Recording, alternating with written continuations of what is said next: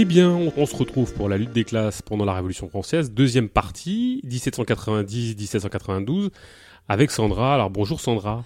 Bonjour Paul. Voilà, c'est la deuxième partie. On l'avait annoncé, bah maintenant ça fait quasiment un an et demi, donc on se retrouve pour cette deuxième partie. Alors deuxième partie, comme je viens de l'indiquer, qui va de dix-sept cent quatre-vingt-dix à dix-sept cent quatre-vingt-douze. Euh, il y aura peut-être une troisième partie en fait, Sandra. Oui, j'espère bien. Ouais. Normalement, oui. c'est, c'est, c'est prévu. Est-ce oui. qu'on ira jusqu'au directoire? Je ne sais pas. Mm-hmm. euh, et j'ai envie de te laisser euh, peut-être de résumer là où on en était, dire, euh, dire où on, on, on s'était arrêté, pour reprendre le fil de, de, des questions, de, de, du déroulé, qui reprennent la brochure que tu as éditée, euh, qui est toujours disponible, qu'on peut toujours euh, trouver. D'ailleurs, même tu as un site, tu peux même euh, en parler, le site où on peut retrouver euh, et la brochure, euh, et peut-être même la première émission. Enfin, non. Tu... Donc, c'est, c'est Lutte en classe euh, dix-sept cent quatre-vingt-neuf, c'est sur nos blogs. Et euh, bah, je vais plus revenir. Euh, bah, il y a aussi, euh, bon, elle est publiée, enfin, elle est diffusée sur, euh, sur info kiosque point net. Ouais. Euh, Et euh, là, on peut la trouver en téléchargement libre. Et euh, donc là, je vais revenir en fait sur, euh, sur où, où on s'était arrêté. Mmh. Où euh, dix-sept cent quatre-vingt-neuf, euh, on peut dire que c'est l'année de la bourgeoisie, parce que c'est, c'est le moment où l'expansion économique, la confiance de la bourgeoisie, qui est face à une noblesse réactionnaire qui euh, euh, est vraiment pas favorable à des innovations, à des changements. Euh, donc, qui vont permettre à la bourgeoisie de, de prendre le contrôle de l'État, de commencer à mettre en place euh, les institutions qui vont lui permettre euh, d'asseoir sa domination de classe.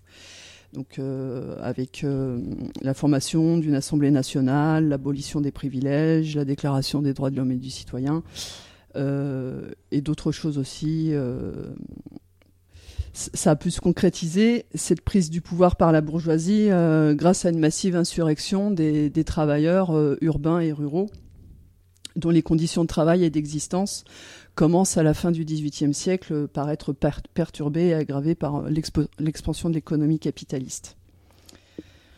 Voilà pour, euh, pour l'introduction mmh. euh, où on en était. Alors, justement, en reprenant le fil, on, on se demande, là on va arriver sur le, l'échec du compromis entre la, la noblesse et la bourgeoisie, et de ce qu'on va appeler la radicalisation de la révolution. Est-ce que tu peux nous dire comment euh, les luttes de classe, enfin ce qu'il en est des luttes de classe en dix-sept cent quatre-vingt-dix et dix-sept cent quatre-vingt-onze?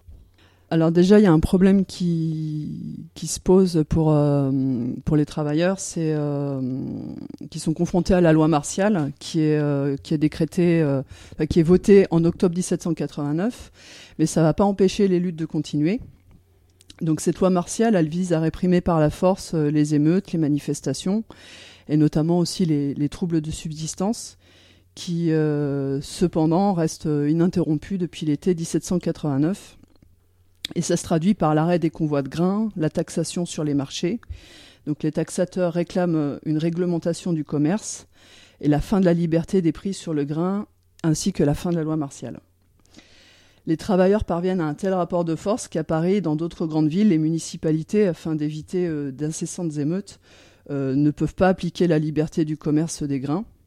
Donc le, le pain est taxé à bas prix et les boulangers sont remboursés par des subventions municipales. De leur côté, les paysans emportent des revendications sur la répartition des terres et dans les, dans les régions de, de fermage, comme le bassin parisien. Euh, le partage des fermes est réclamé afin que les, les, les paysans les plus, les plus pauvres puissent, puissent s'établir et vivre convenablement. convenablement. Euh, et aussi, euh, en raison de la vie chère, il y a des salariés qui se mettent en grève afin d'obtenir de meilleurs salaires, comme à Marseille, à Caen ou à Lyon, mais aussi à Paris, où on va un peu plus détailler euh, la situation. Donc, de, de façon générale, l'agitation euh, sociale reprend euh, au printemps dix-sept cent quatre-vingt-onze. Euh, de plus, la chute de la valeur de l'assignat, qui est, qui est la monnaie de l'époque. Enfin, il y a aussi du numéraire, mais il y a le, le papier-monnaie qui est l'assignat. Donc euh, sa valeur euh, constitue aussi, enfin euh, la chute de sa valeur constitue un autre facteur euh, d'inflation et, et de vie chère. À cela se rajoutent les mauvaises récoltes en juillet, euh, donc, euh, qui contribuent à la remontée des prix agricoles. Dans les campagnes, les paysans déçus par les décrets du quatre août dix-sept cent quatre-vingt-neuf, donc ra- rappelons-le, euh, qui euh, abolissaient euh, les privilèges de la, de la noblesse mais ne mettent pas euh, complètement fin euh, au système féodal, Donc ils sont déçus par euh, les décrets du quatre août euh, et refusent de se plier au rachat des droits réels et de payer euh, le, en fait, les, les redevances euh, féodales comme euh, les, le champard, la dîme. Donc ça engendre des affrontements euh, parfois violents, comme en témoignent les, ré- les révoltes agraires, notamment dans le sud-ouest. Euh, de plus, le chômage, qui est euh, déjà bien présent au début de la Révolution et même avant, euh, ne fléchit pas, puisque les industries de luxe euh, s'effondrent du fait de l'émigration de, d'une partie de la noblesse. Il euh, y a des ateliers de charité qui avaient été mis en place euh, pour les chômeurs, mais ceux-ci ferment progressivement. Il y a des pétitions qui arrivent à l'Assemblée, dont une qui est présentée en juillet dix-sept cent quatre-vingt-onze par huit cents travailleurs de l'atelier de la Bastille à Paris, donc qui est fermée depuis mai. Et ces travailleurs proposent d'affecter les bénéfices réalisés sur la vente des biens du clergé euh, à l'attribution d'un revenu minimal euh, de subsistance à chaque citoyen. Tout au long de l'hiver euh, et du printemps, Euh, donc euh, fin dix-sept cent quatre-vingt-dix, début dix-sept cent quatre-vingt-onze, les ouvriers parisiens luttent. Le mouvement se développe dans les métiers parisiens au printemps, en particulier chez les charpentiers qui sont les plus actifs et les plus organisés après les, après les typographes euh, dans, une as, une, dans une association mutuelle d'entraide. Donc les, ces ouvriers charpentiers encadrent le mouvement pour convaincre, parfois par la violence, les, les compagnons de, de faire grève et pour négocier des augmentations de salaire auprès des patrons. Cependant, ouvriers et patrons finissent par s'accorder sur le fait de ne pas déclarer la grève si, euh, y a, si la quantité de travail l'exige. Les typographes parisiens, euh, eux, sont en grève d'avril à juin dix-sept cent quatre-vingt-onze. Euh, ils finissent par obtenir une diminution des horaires de travail et fondent une société de secours mutuel.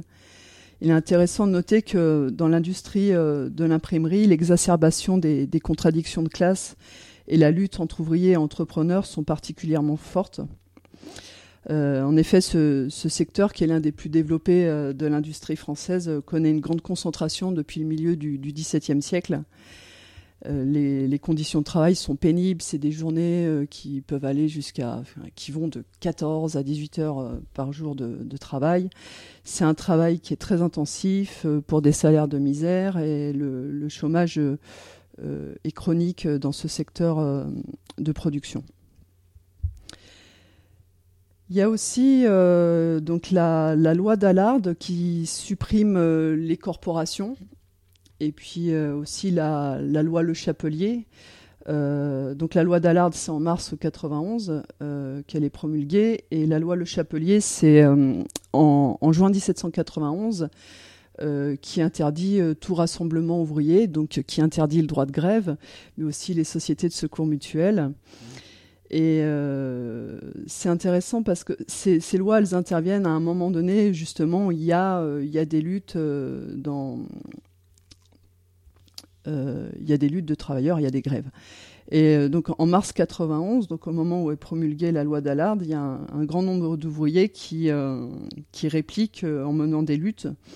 Euh, donc suite à l'abolition des corporations, il y a de nombreux ouvriers du bâtiment qui débraient pour réclamer des augmentations de salaire ainsi qu'un salaire minimum. À Lyon, qui est la première ville ouvrière euh, du pays, qui a connu une grande grève euh, en dix-sept cent quatre-vingt-six, les travailleurs souffrent beaucoup de la crise économique et des mauvaises récoltes, et ils sont de plus en plus euh, sensibles aux thèmes véhiculés par les clubs démocrates. On peut aussi citer euh, Nantes, où en dix-sept cent quatre-vingt-dix et quatre-vingt-onze, les ouvriers mènent des actions pour conserver leurs emplois, notamment euh, une action contre la fermeture d'un atelier euh, municipal, euh, des actions aussi qui visent euh, à des augmentations de salaire. Donc on peut voir qu'à Nantes, à Lyon, à Paris, la politisation des ouvriers s'articule aussi euh, avec euh, une conscience sociale, en tout cas une conscience euh, de leurs intérêts. Mmh. Tirer jusqu'à dire de classe. Euh, c'est difficile de parler de conscience de classe parce qu'on n'a pas vraiment une, enfin une massification, enfin pas une massification, mais euh, euh, ce qu'il en est du prolétariat à mmh. la fin du XVIIIe siècle, il est vraiment mais, enfin, en, en début de formation. Naissant, ouais.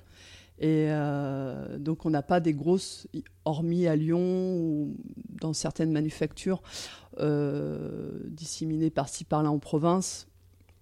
on n'a pas, euh, on n'a pas de, de grosse concentration de, de, de travailleurs, en fait. Mmh. Donc, euh, je ouais, pas je, jusque-là, quoi, en fait. Ouais, je préfère ouais. parler de, ouais, de, de, de conscience sociale. En tout cas, y a, ils sont conscients de, de leurs intérêts. Ouais, justement, de cette, de cette question hypothétique sur euh, la classe, en l'occurrence, on va rester sur celle de la conscience sociale. On se demande juste après, euh, puisqu'il y a une conscience sociale, comment est-ce que cette politisation des classes populaires se fait et, et par quels moyens, en fait, et, et où, dans, dans, dans quel lieu, est-ce qu'ils ont des lieux privilégiés euh, Euh, com- comment ça se passe cette, cette, cette euh, structuration de cette conscience sociale chez, chez les, po- les classes populaires? Elle s'effectue beaucoup par les, par les luttes. Euh, on parlera aussi un peu plus tard euh, des... Donc là, on a parlé des grèves, euh, notamment à Paris. Il euh, y a aussi euh, les luttes euh, des paysans euh, contre, pour l'abolition totale du féodalisme. Enfin, on en, on en parlera un peu mmh. plus tard.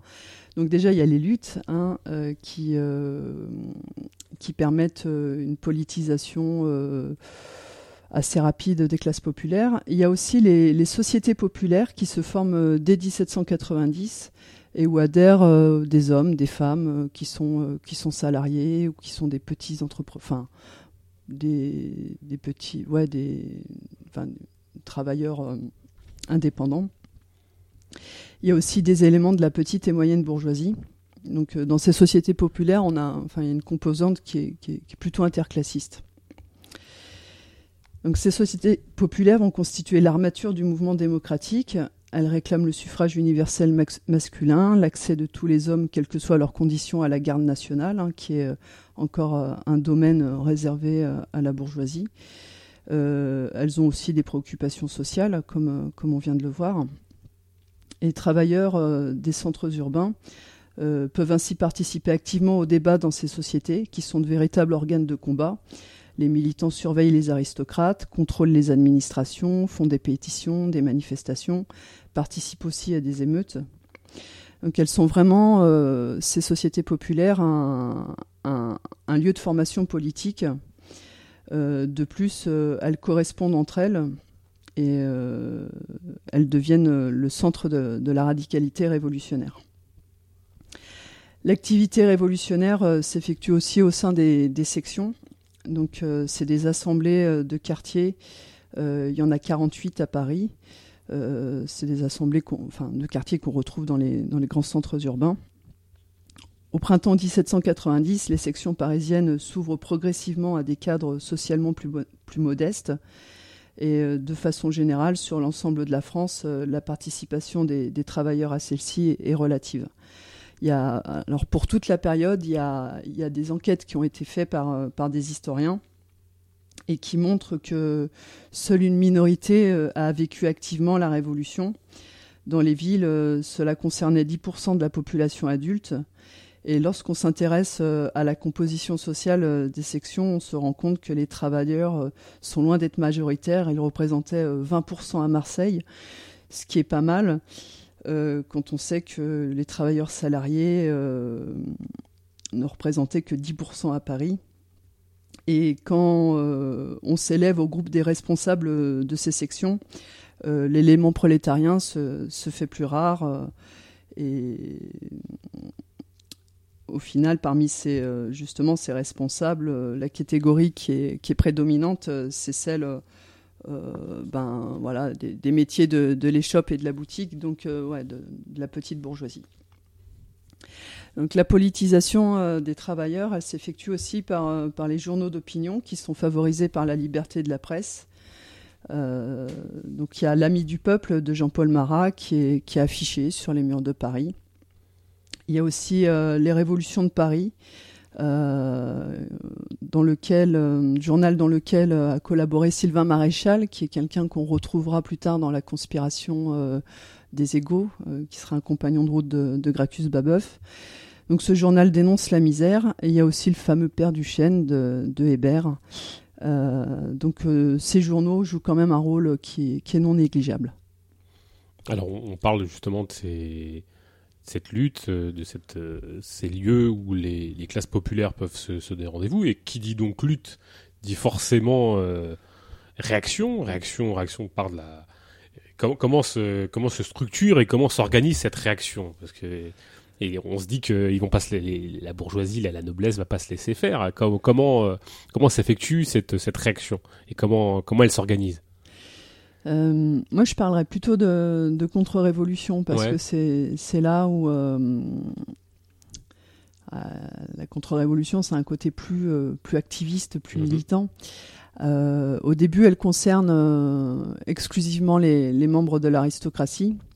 Donc, il y a une partie euh, de celle-ci qui, qui, dès l'été quatre-vingt-neuf, au lendemain du quatorze juillet de la prise de la Bastille, qui, qui part à l'étranger, qui, qui part en émigration. Et qui, qui va trouver refuge auprès des cours européennes, comme à Coblence ou à Turin.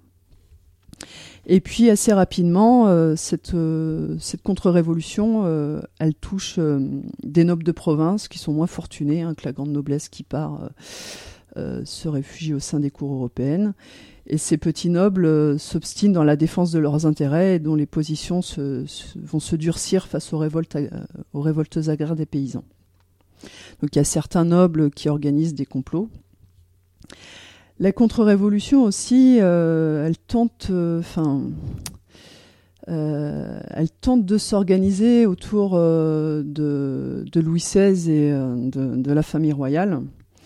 Donc euh, eux jouent un double, ro- un double jeu.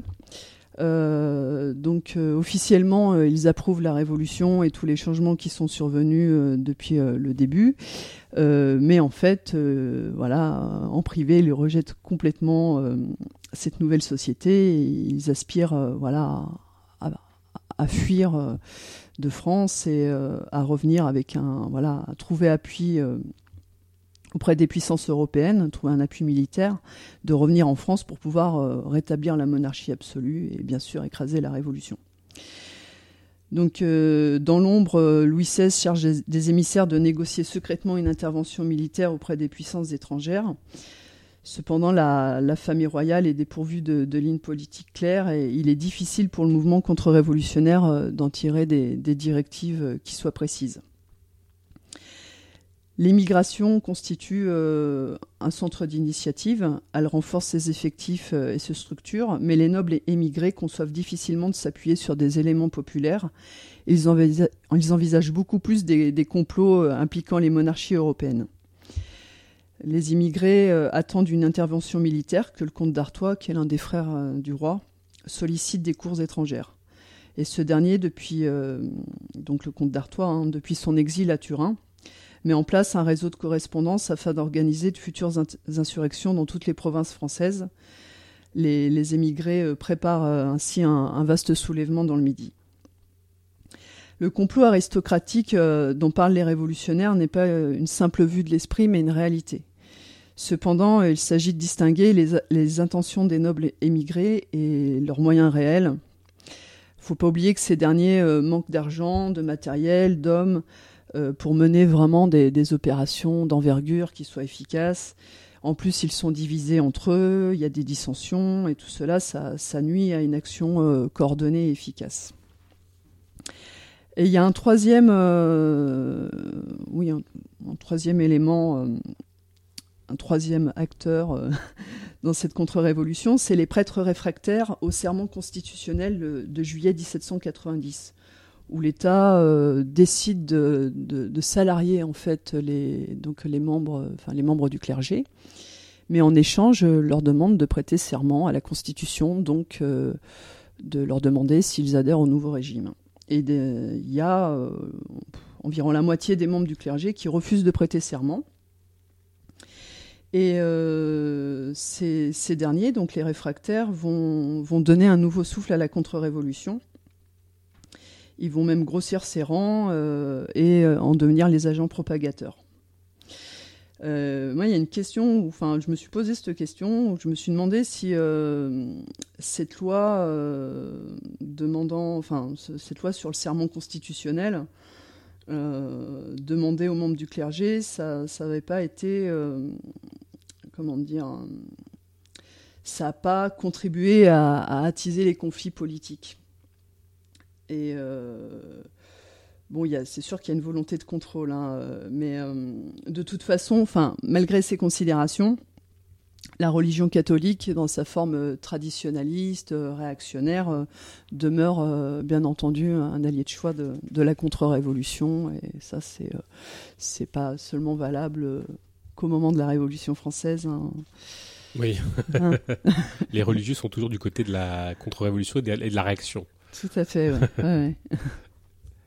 Est-ce qu'on peut dire que c'est à ce moment-là aussi que se structure un projet euh, contre-révolutionnaire, entre guillemets, c'est-à-dire euh, théorisé euh, avec, ses, avec ses, ses perspectives, son, son choix de société, ou est-ce que c'est... Euh, parce qu'on, justement, on faisait la distinction entre réaction et contre-révolution.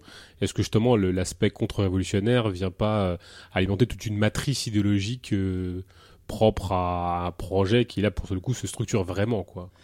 Oui, oui, bah c'est, c'est dès cette époque, euh, donc euh, le début des années dix-sept cent quatre-vingt-dix, euh, où euh, il y a des contre-révolutionnaires qui, qui théorisent euh, euh, justement, enfin, euh, qui dénoncent euh, la contre, enfin qui dénoncent la révolution et qui euh, euh, bah, se font les, les, les propagateurs, enfin les défenseurs d'un, d'un ordre, enfin voilà. Euh, Euh, très naturalisant, euh, fondé sur euh, voilà une, une société qui est tripartite, euh, donc euh, les nobles, enfin voilà une, une élite, euh, ceux qui prient, le clergé et puis tout le reste, mmh. ceux qui travaillent, qui doivent se soumettre. Euh, bah, c'est les écrits de Baruel, de, de Joseph de Maistre, ouais, euh, voilà. Sûr. Et c'est, c'est là où commence justement à se structurer, enfin les Les, enfin, les théories de l'extrême droite. Ça, ce ça qu'on a appelé aussi, euh, ce que d'autres ont appelé les anti-lumières, par exemple. Oui, aussi les anti-lumières. Voilà. Ouais, ouais. Euh, donc, on, on parle de, de, de, de ces montées de tension. Donc, euh, on a le, les, les révolutionnaires, les, les, cette, conscience, cette conscience sociale qui se structure. On a cette réaction, ces contre-révolutionnaires, tout ça se met en place. Donc, on, on se rend bien compte que face à ces montées de tension, il y a bien... des gens qui vont se dégager de tout ça pour chercher des compromis. Euh, mais de quel type sont ces compromis et, euh, et qu'en est-il de ce compromis dont fait partie l'idée de nation ? Est-ce que tu peux, tu peux nous en dire plus sur qui sont ces gens qui cherchent les compromis ou éventuellement euh, comment ce concept de nation est arrivé comme une forme de compromis ? Alors, euh, avant de, avant de te répondre, euh, j'aimerais lire un... Donc un extrait euh, donc, qui est paru dans l'Ami du Peuple, le journal de Marat, un article qui, qui s'intitule « Observations sur les faits euh, du pacte fédératif », qui paraît le seize juillet dix-sept cent quatre-vingt-dix. Mmh. Donc euh, ça fait référence à la fête de la Fédération qui a eu lieu deux jours plus tôt, le quatorze ah, oui. juillet. Et donc euh, voilà, on va écouter Marat. « Je ne m'amuserai pas à en épiloguer la description, ce serait peine perdue. Mais le moyen de ne pas en relever quelques dispositions honteuses. Immédiatement après le serment universel, dit l'ordonnance municipale, vient un grand Te Deum pour remercier l'être suprême de tous les bienfaits dont il comble la, la France depuis la Révolution. Que les administrateurs de la ville, baillis et tous les fripons qui manient les grandes affaires ne rêvent que prospérité et bonheur, il n'y a rien là d'étonnant. Ils nagent dans l'opulence. Mais qu'après le dépérissement des manufactures et du commerce, après l'interruption de tous les travaux, après la suspension du paiement des rentes publiques, après sept mois de famine, on ose tenir un pareil langage à un peuple ruiné, à des infortunés qui meurent de faim, assurément il faut avoir un front qui ne sait plus rougir. Au milieu de cette misère universelle, huit jours entiers, dit-on, doivent être consacrés aux fêtes, aux festins, aux joutes, aux divertissements de toute espèce, couronnés chaque nuit par une illumination générale. Pense-t-il en imposer par cette fausse image de la félicité publique à des hommes qui ont sans cesse sous les yeux la foule des indigents et cette multitude de citoyens réduits à la mendicité par la Révolution ? Se flatte-t-il de faire pardonner leur prodigalité scandaleuse en parlant du bonheur public ? Prodi- prodigalité doublement à charge au peuple et par les sommes employées sans nécessité à ce vain appareil et par le gaspillage qui en est la suite inévitable. » Donc là, euh, je reviendrai sur, sur Marat un petit mmh. peu plus tard. Donc le, le, le compromis dont tu parles, c'est le, le compromis qui est voulu par une partie de la bourgeoisie et par la noblesse libérale qui, qui, accepte, euh, euh, voilà, qui accepte la Révolution pour le moment. Donc c'est un, un compromis qui est, euh, voilà, qui est au, au profit des possédants. Euh, bien que des membres de ces, ces deux classes s'entendent sur les formes politiques et économiques, ça n'enlève rien au conflit de classe entre la bourgeoisie et la noblesse. Euh, et ce compromis, il n'est pas tenable. La plupart des, des, des nobles vivent mal la ruine de leur prédominance économique et sociale. Euh, déjà, il y a une partie qui a, qui a émigré à l'étranger, comme on, comme on l'a vu, qui rejoignent aussi les, les rangs de la contre-révolution. Euh, donc là, le, le compromis euh, tente de se faire euh, à travers l'unité nationale dans un contexte de construction euh, de l'idéologie nationale qui est symbolisée par la fête du, de, de la Fédération euh, le quatorze juillet dix-sept cent quatre-vingt-dix. C'est une unité festive de, de façade qui ne peut pas faire oublier les, les intérêts de classes divergents et surtout, comme le montre bien Marat, entre ceux qui vivent dans l'aisance et ceux qui sont contraints de de travailler pour survivre, et même qui n'ont plus rien, parce que, comme je disais tout à l'heure, hein, le, le chômage euh, quand même assez important. Et Marat, à travers, euh, donc à travers cet article, montre bien le, le caractère de classe de la fête de la Fédération. Euh, c'est une fête, euh, enfin, c'est la fête des possédants qui ignore sciemment tout conflit et toute contradiction pour se complaire dans un moment festif euh, spectaculaire qui nie la réalité matérielle du moment. Cette fête, elle a aussi une visée pacificatrice. Or, les troubles sociaux, la contre-révolution qui se profile, montrent bien les conflits politiques et de classe qui, qui traversent la société. Donc, tu, tu énonces aussi l'idée de nation. Alors, les, cette idée est très prégnante lors de la fête de la Fédération. Et euh, ça nous permet aussi de, de nous arrêter sur justement cette idée-là. Donc, cette idée de nation qui, est, qui a été développée théoriquement par les penseurs des Lumières, et qui sous-tend euh, des intérêts économiques, parce que pour abolir les, les barrières qui freinent la production euh, et les échanges marchands, il faut bien évidemment pour oui. la bourgeoisie euh, unifier économiquement, euh, mais aussi idéologiquement euh, le territoire. La France, comme on l'avait vu euh, lors de, de la première émission, est marquée par des disparités économiques. Il y a, il y a des régions où se sont implantées des activités industrielles, donc la proto-industrie, même carrément un début d'industrialisation avec des manufactures. Il euh, y a aussi des grandes régions euh, agricoles euh, où se développe une agriculture capitaliste. Et puis il y a d'autres régions qui, qui restent euh, en marge du développement économique et qui sont pauvres. Euh, de plus, enfin, l'aspect entre guillemets, enfin, culturel, c'est que en France, euh, en dix-sept cent quatre-vingt-neuf quatre-vingt-dix. Euh, Euh, le français, c'est une langue qui est utilisée euh, au mieux par cinquante pour cent de la, de la population. Il n'est pas, pas, pas compris par tous. Il y a, une, donc, euh, il y a plusieurs langues qui, qui, qui, qui existent. Euh, et justement, cette euh, question linguistique, elle préoccupe les révolutionnaires bourgeois. Et par exemple, il y a l'abbé Grégoire qui... Euh, Euh, qui souhaite par un projet de loi euh, éradiquer euh, les langues régionales et les patois et d'imposer vraiment euh, une loi qui imposerait par la force euh, le, donc, euh, le français. Donc derrière ça, c'est, ça rejoint aussi euh, l'idée, euh, mais pas que l'idée, parce qu'ils le mettent en pratique, hein, de la bourgeoisie, de, de dissoudre toutes les communautés euh, issues de l'Ancien Régime.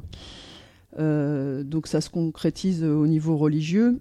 En supprimant, euh, par exemple, au niveau religieux, on, on ne reconnaît plus euh, le catholicisme, le judaïsme et le protestantisme, qui sont trois, les trois religions qu'il y a à l'époque en France. Euh, on ne reconnaît que des citoyens français.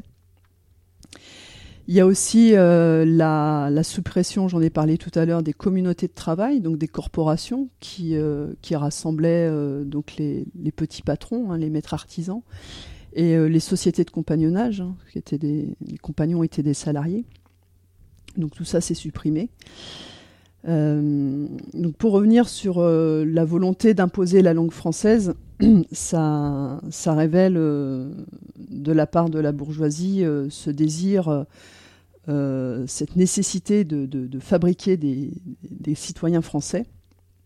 Et à ce vecteur idéologique ça, s'ajoutent aussi des préoccupations euh, économiques, puisqu'une langue unique permet bien sûr de, de développer euh, et de fluidifier le, le marché, euh, que ce soit la production, l'emploi. Euh, aussi, bien, bien sûr, la question nationale, ça permet de, de construire euh, un compromis de classe, et euh, c'est évident puisque le patriotisme a un contenu interclassiste.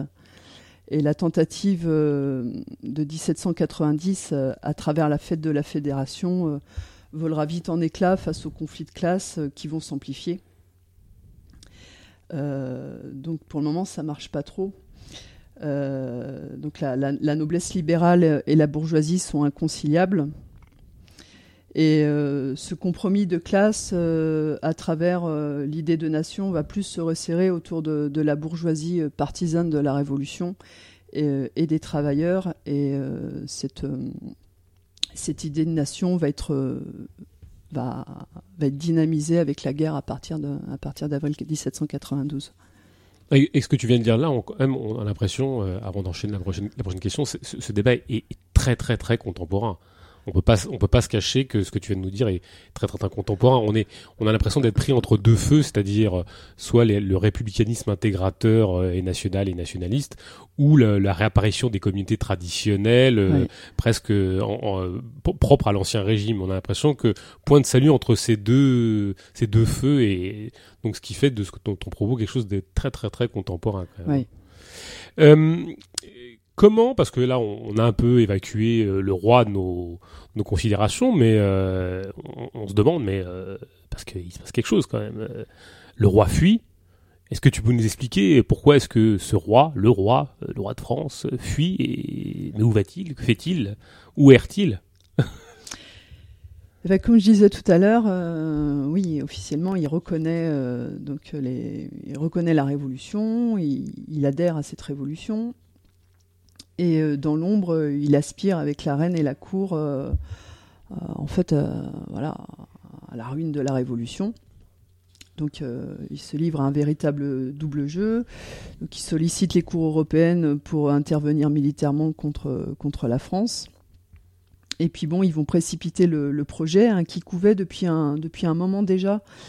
Euh, et là, euh, voilà, le vingt et un juin dix-sept cent quatre-vingt-onze, euh, il fuit, euh, donc euh, euh, ils prennent la route. Et euh, Louis seize est tellement sûr de la réussite euh, de son projet qu'il laisse une lettre euh, dans laquelle euh, il renie euh, tous ses engagements depuis dix-sept cent quatre-vingt-neuf et condamne la Révolution. Donc le, le but, c'est euh, de, de rejoindre euh, la frontière à l'est, euh, donc de rejoindre les troupes autrichiennes et de revenir à, à Paris avec ce soutien militaire pour reprendre le pouvoir. Sauf que bon, ça se passe pas comme ils avaient prévu. Euh, bien qu'ils voyagent incognito, euh, bon, le voyage prend du retard. Et euh, quand ils arrivent, euh, c'est dans la Meuse, où il y a un maître de poste qui s'appelait Jean-Baptiste Drouet. Je le cite parce que c'est un, c'est un personnage qu'on retrouve ensuite dans la conspiration de Babeuf, un personnage assez intéressant. Donc c'est lui qui reconnaît, qui a vraiment un doute, qui reconnaît le roi, et là il alerte les autorités. Et le, le roi et son entourage sont, sont arrêtés à, à Varennes. Et euh, donc euh, on va écouter un, un extrait d'un... d'un film qui s'intitule La, La nuit de Varennes, de Ettore Scola, un film de mille neuf cent quatre-vingt-deux qui est, euh, je trouve, qui est, qui est pas mal, qui est assez intéressant. Et euh, où justement, euh, à un moment, il y a quelqu'un qui, qui lit un article de l'Ami du Peuple de Marat. Et justement, enfin, tout à l'heure, je disais que le, le, le projet de fuite couvait depuis un moment et il y a Marat qui avait justement senti que euh, ça risquait d'arriver et euh, bon bah qui euh, l'article qui est, qui est lu, enfin à travers l'extrait de ce film, euh, voilà le, le montre. Docteur Mangin, que se passe-t-il? Où courez-vous à cette heure? À Paris. J'ai été chargé par par la municipalité de Varennes de porter un message à l'Assemblée nationale. Le roi et la reine ont été arrêtés. Ils se trouvent actuellement dans la maison de Monsieur Sauce, le vice-procureur de Varennes. Ils ont été arrêtés à l'entrée de la ville par une poignée de patriotes qui ont été alertés eux-mêmes par Monsieur Drouet, maître de poste de Sainte-Menou. Toute la population veille en armes autour de la boutique.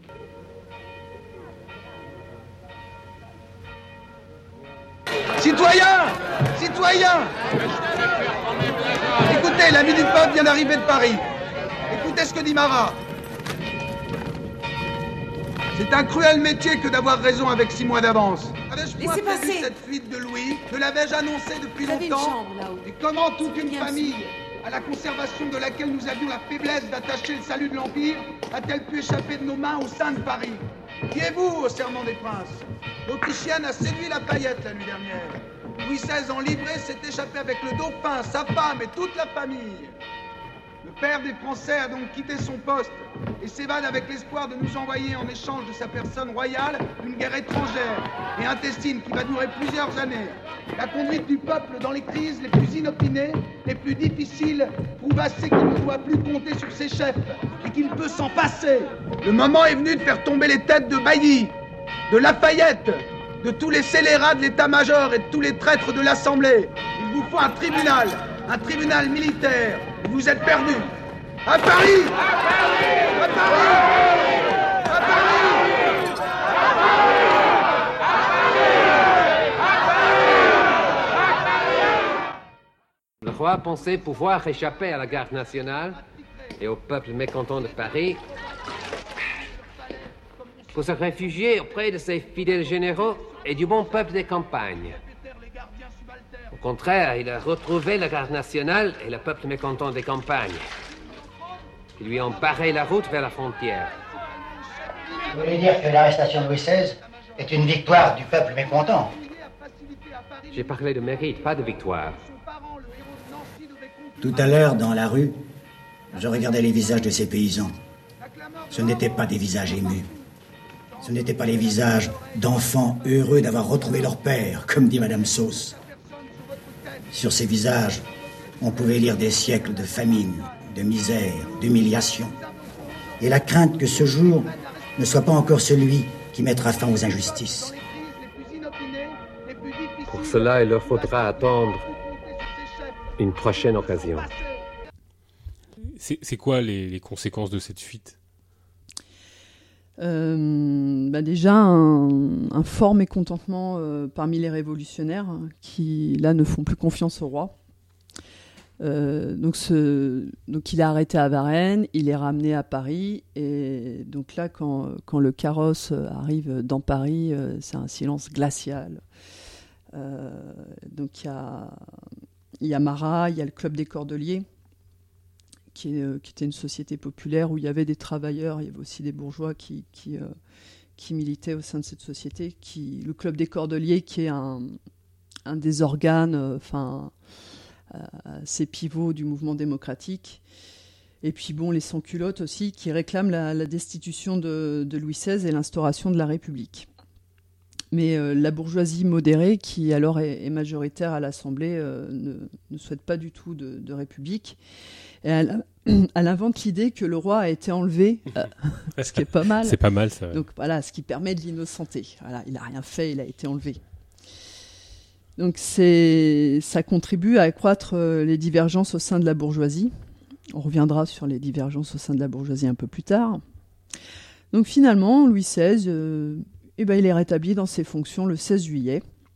Et le lendemain a lieu au Champ de Mars une, une manifestation avec euh, signature euh, d'une pétition euh, en faveur de la République euh, qui réunit euh, six mille personnes. Donc, euh, il y a pas mal de travailleurs euh, qui, qui y viennent.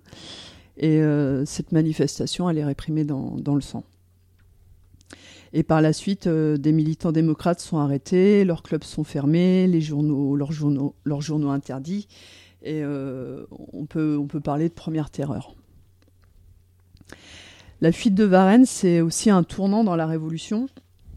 Euh, d'un côté, la bourgeoisie euh, de gauche et les travailleurs euh, ne vont cesser de dénoncer le double jeu de la famille royale et de militer en faveur d'une république démocratique, ce que ne souhaite pas la, la bourgeoisie modérée qui voit un élément de radicalisation. Parce qu'en effet, ce, ce projet de, de république, il a, il a un contenu social. Euh, aussi, euh, pour cette bourgeoisie modérée, conserver le roi dans ses fonctions pourrait, permettre, pourrait lui permettre euh, euh, d'utiliser euh, celui-ci, euh, de s'appuyer sur lui pour réprimer les révolutionnaires si jamais les événements prenaient une tournure euh, trop radicale à leur goût. Dans tous les cas, l'épisode de la fuite du roi contribue à radicaliser, va radicaliser davantage le processus révolutionnaire. Alors justement, tu parles de, de bourgeoisie qui se divise, mais alors euh, elle se divise pourquoi ? euh, C'est quoi le, le point de, de rupture, en fait, cette, divi- enfin, cette division? Bah, tout d'abord, euh, donc il y a deux... Bah, la partie gauche, en fait, qu'on appelle les démocrates, euh, avec des gens comme Marat, Robespierre et d'autres, hein. Donc qui sont pour le...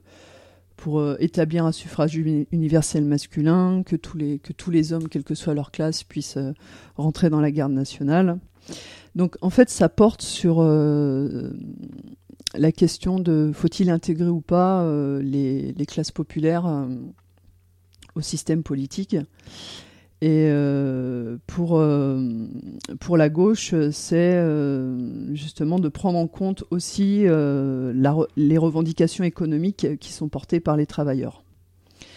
D'un autre côté, les, la bourgeoisie modérée, qu'on appelle les feuillants, dont l'un des, des grands représentants, c'est Barnave, qui, est, qui était un avocat qui, qui avait pleinement conscience euh, de, des intérêts économiques de la bourgeoisie.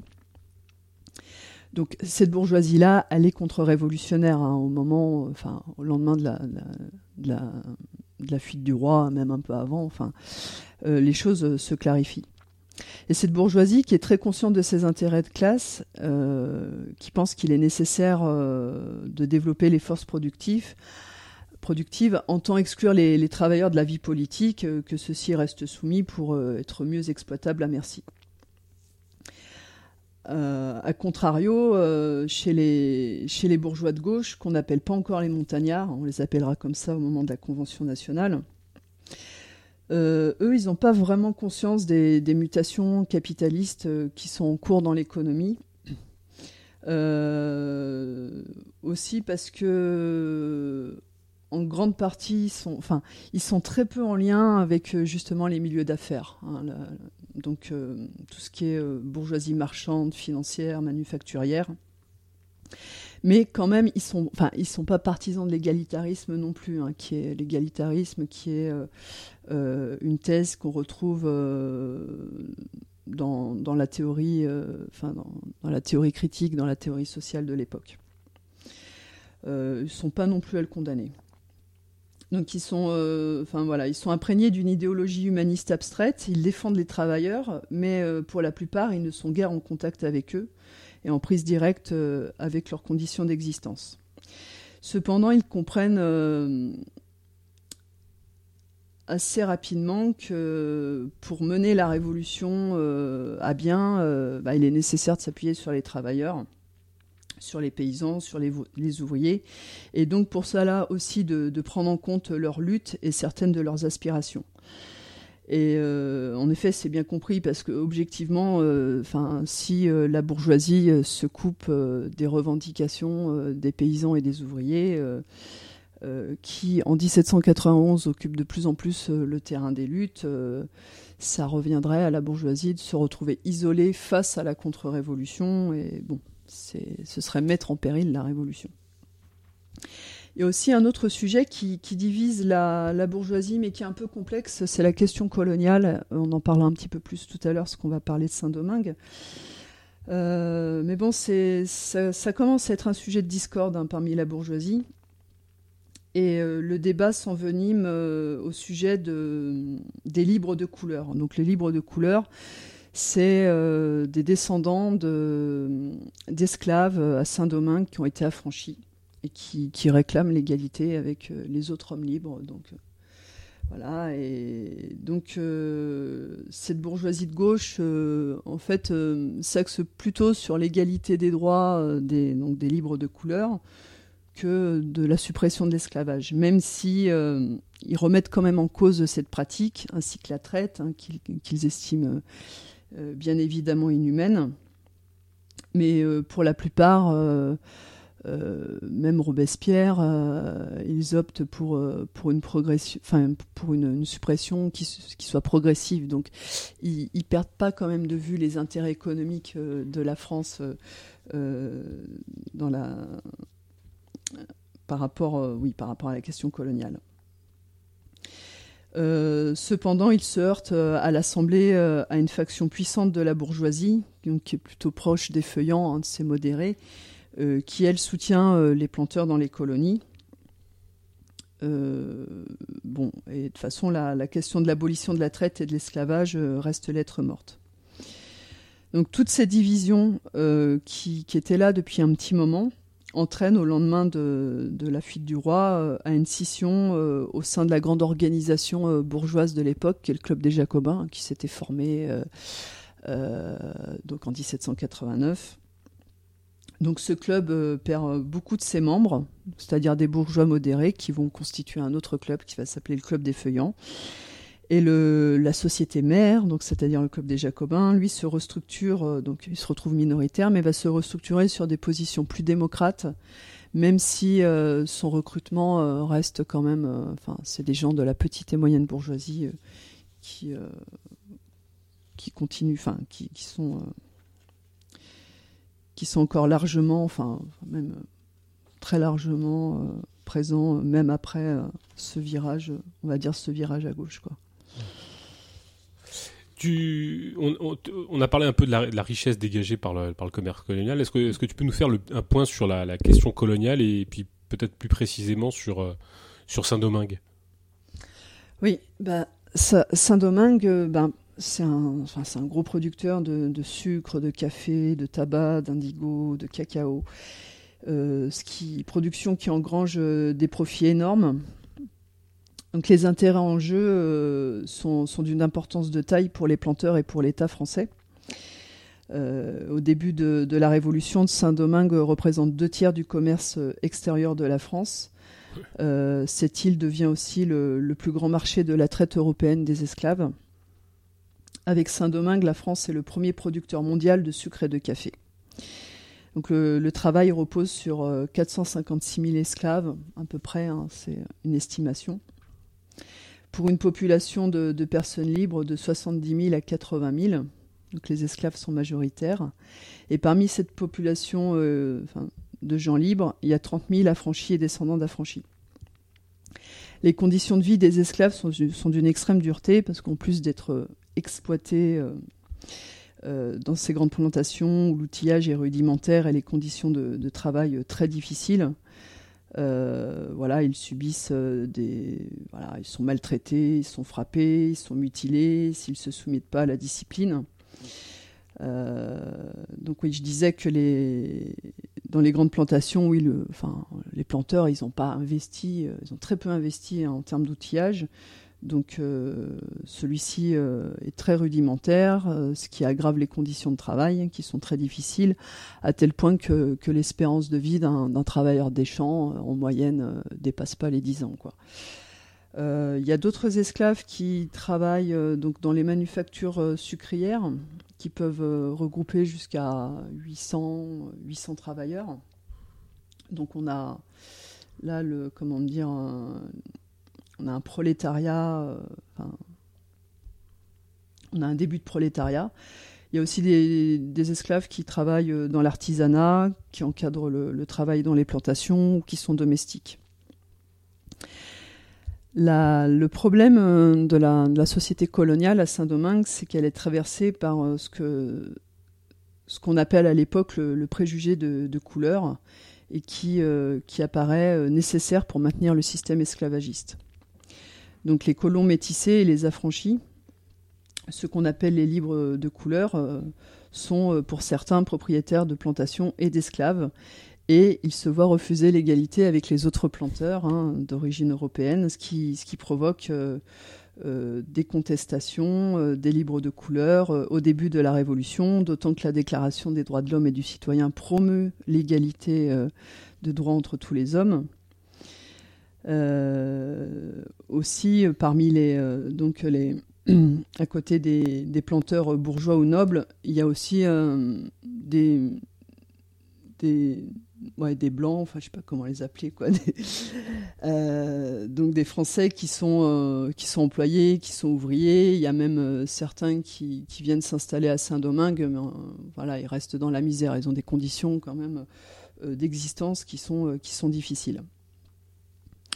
Donc pour revenir sur les, sur les libres de couleur, euh, donc ils ont des, des revendications, mais qui sont euh, contradictoires. D'une part, il y a par exemple celles qui sont portées par, euh, par un d'eux, qui s'appelait Vincent Auger, qui lui réclame euh, l'égalité de droit entre tous les, tous les maîtres, quelle que soit leur couleur de peau, euh, dans le but de renforcer euh, une cohésion de classe. Et lui... Euh, Il propose un plan d'affranchissement facilité aux esclaves nés dans les colonies, mais rien pour les autres.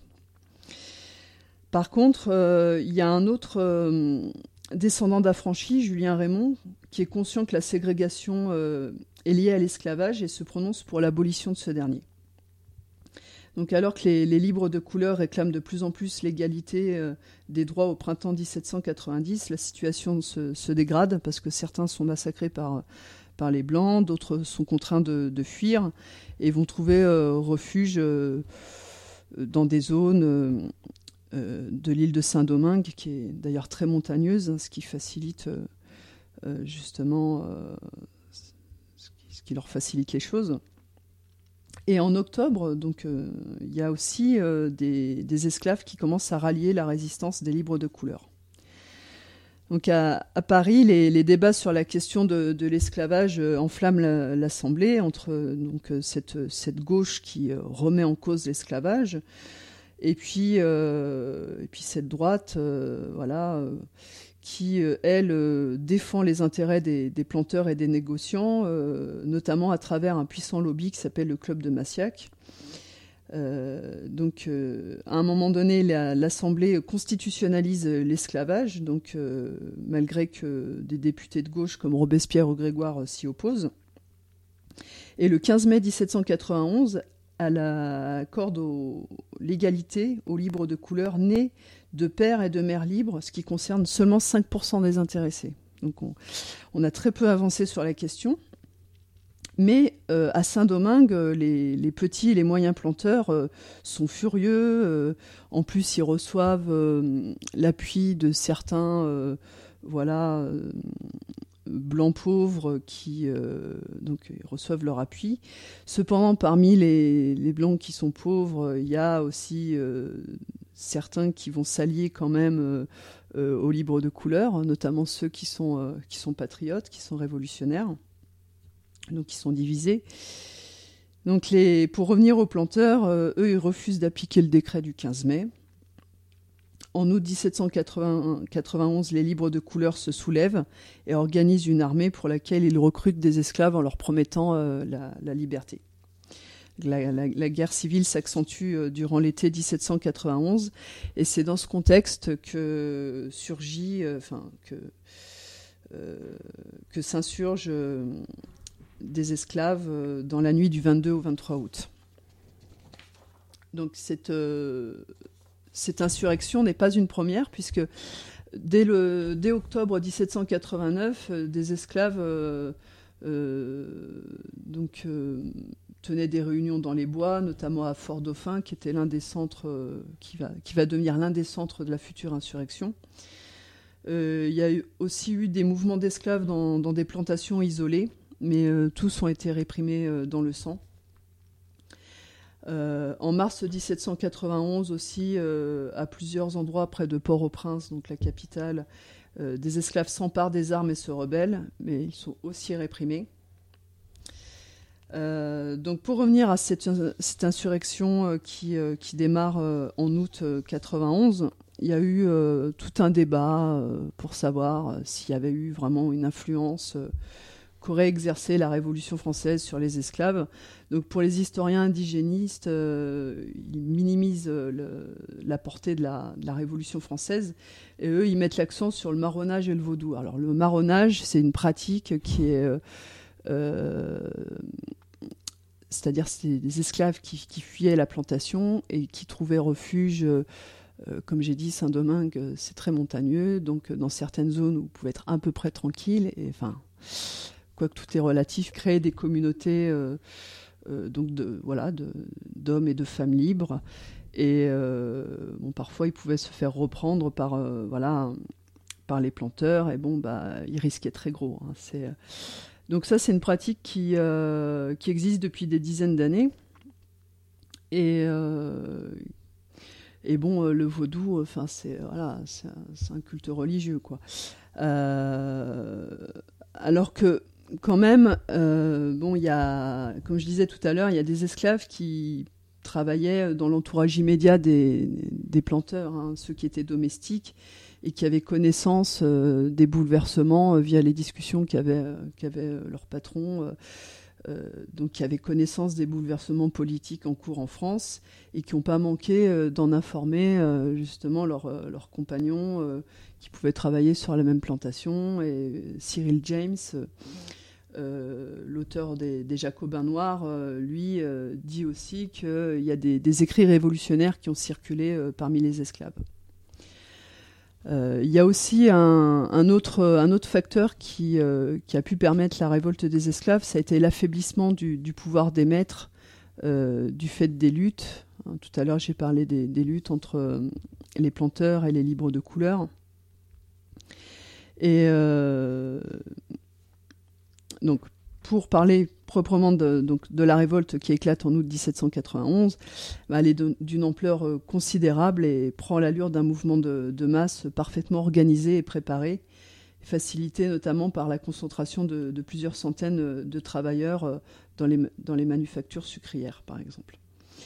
Donc, les, les durs revers que les esclaves ont subis auparavant leur ont appris qu'il, qu'il était vain de, de, de lutter de, de façon isolée. Donc le vaudou, pour revenir là-dessus, ça a pu servir de moyen aux esclaves, un peu de, enfin, ça, ça a pu servir un peu d'alibi euh, aux esclaves qui, euh, qui prenaient prétexte de, de, de la pratique de, de ce rite pour euh, se déplacer de lieu en lieu et euh, de rencontrer d'autres esclaves, mais aussi ils se réunissaient pour écouter les informations qui venaient de France, enfin, les informations politiques, et aussi pour élabor- élaborer des, des plans d'action. Et c'est ainsi qu'ils, qu'ils conçoivent un, un projet sur une vaste échelle. Euh, donc en quelques semaines, ils détruisent deux cents sucreries, mille deux cents caféières, ils tuent mille colons, euh, ce qui permet à quinze mille esclaves de prendre la fuite. Ce qui est très intéressant, c'est qu'ils détruisent leur outil de travail, hein, qui, est, qui est vraiment vu comme la source de leur exploitation et de leur domination. Donc, ils ne cherchent pas à se le réapproprier pour euh, faire je ne sais quoi, de l'autogestion, des choses comme ça. Pas du tout. euh, et autre élément intéressant, c'est qu'il y a des, des, des libres de couleur qui, qui vont rejoindre la révolte des esclaves.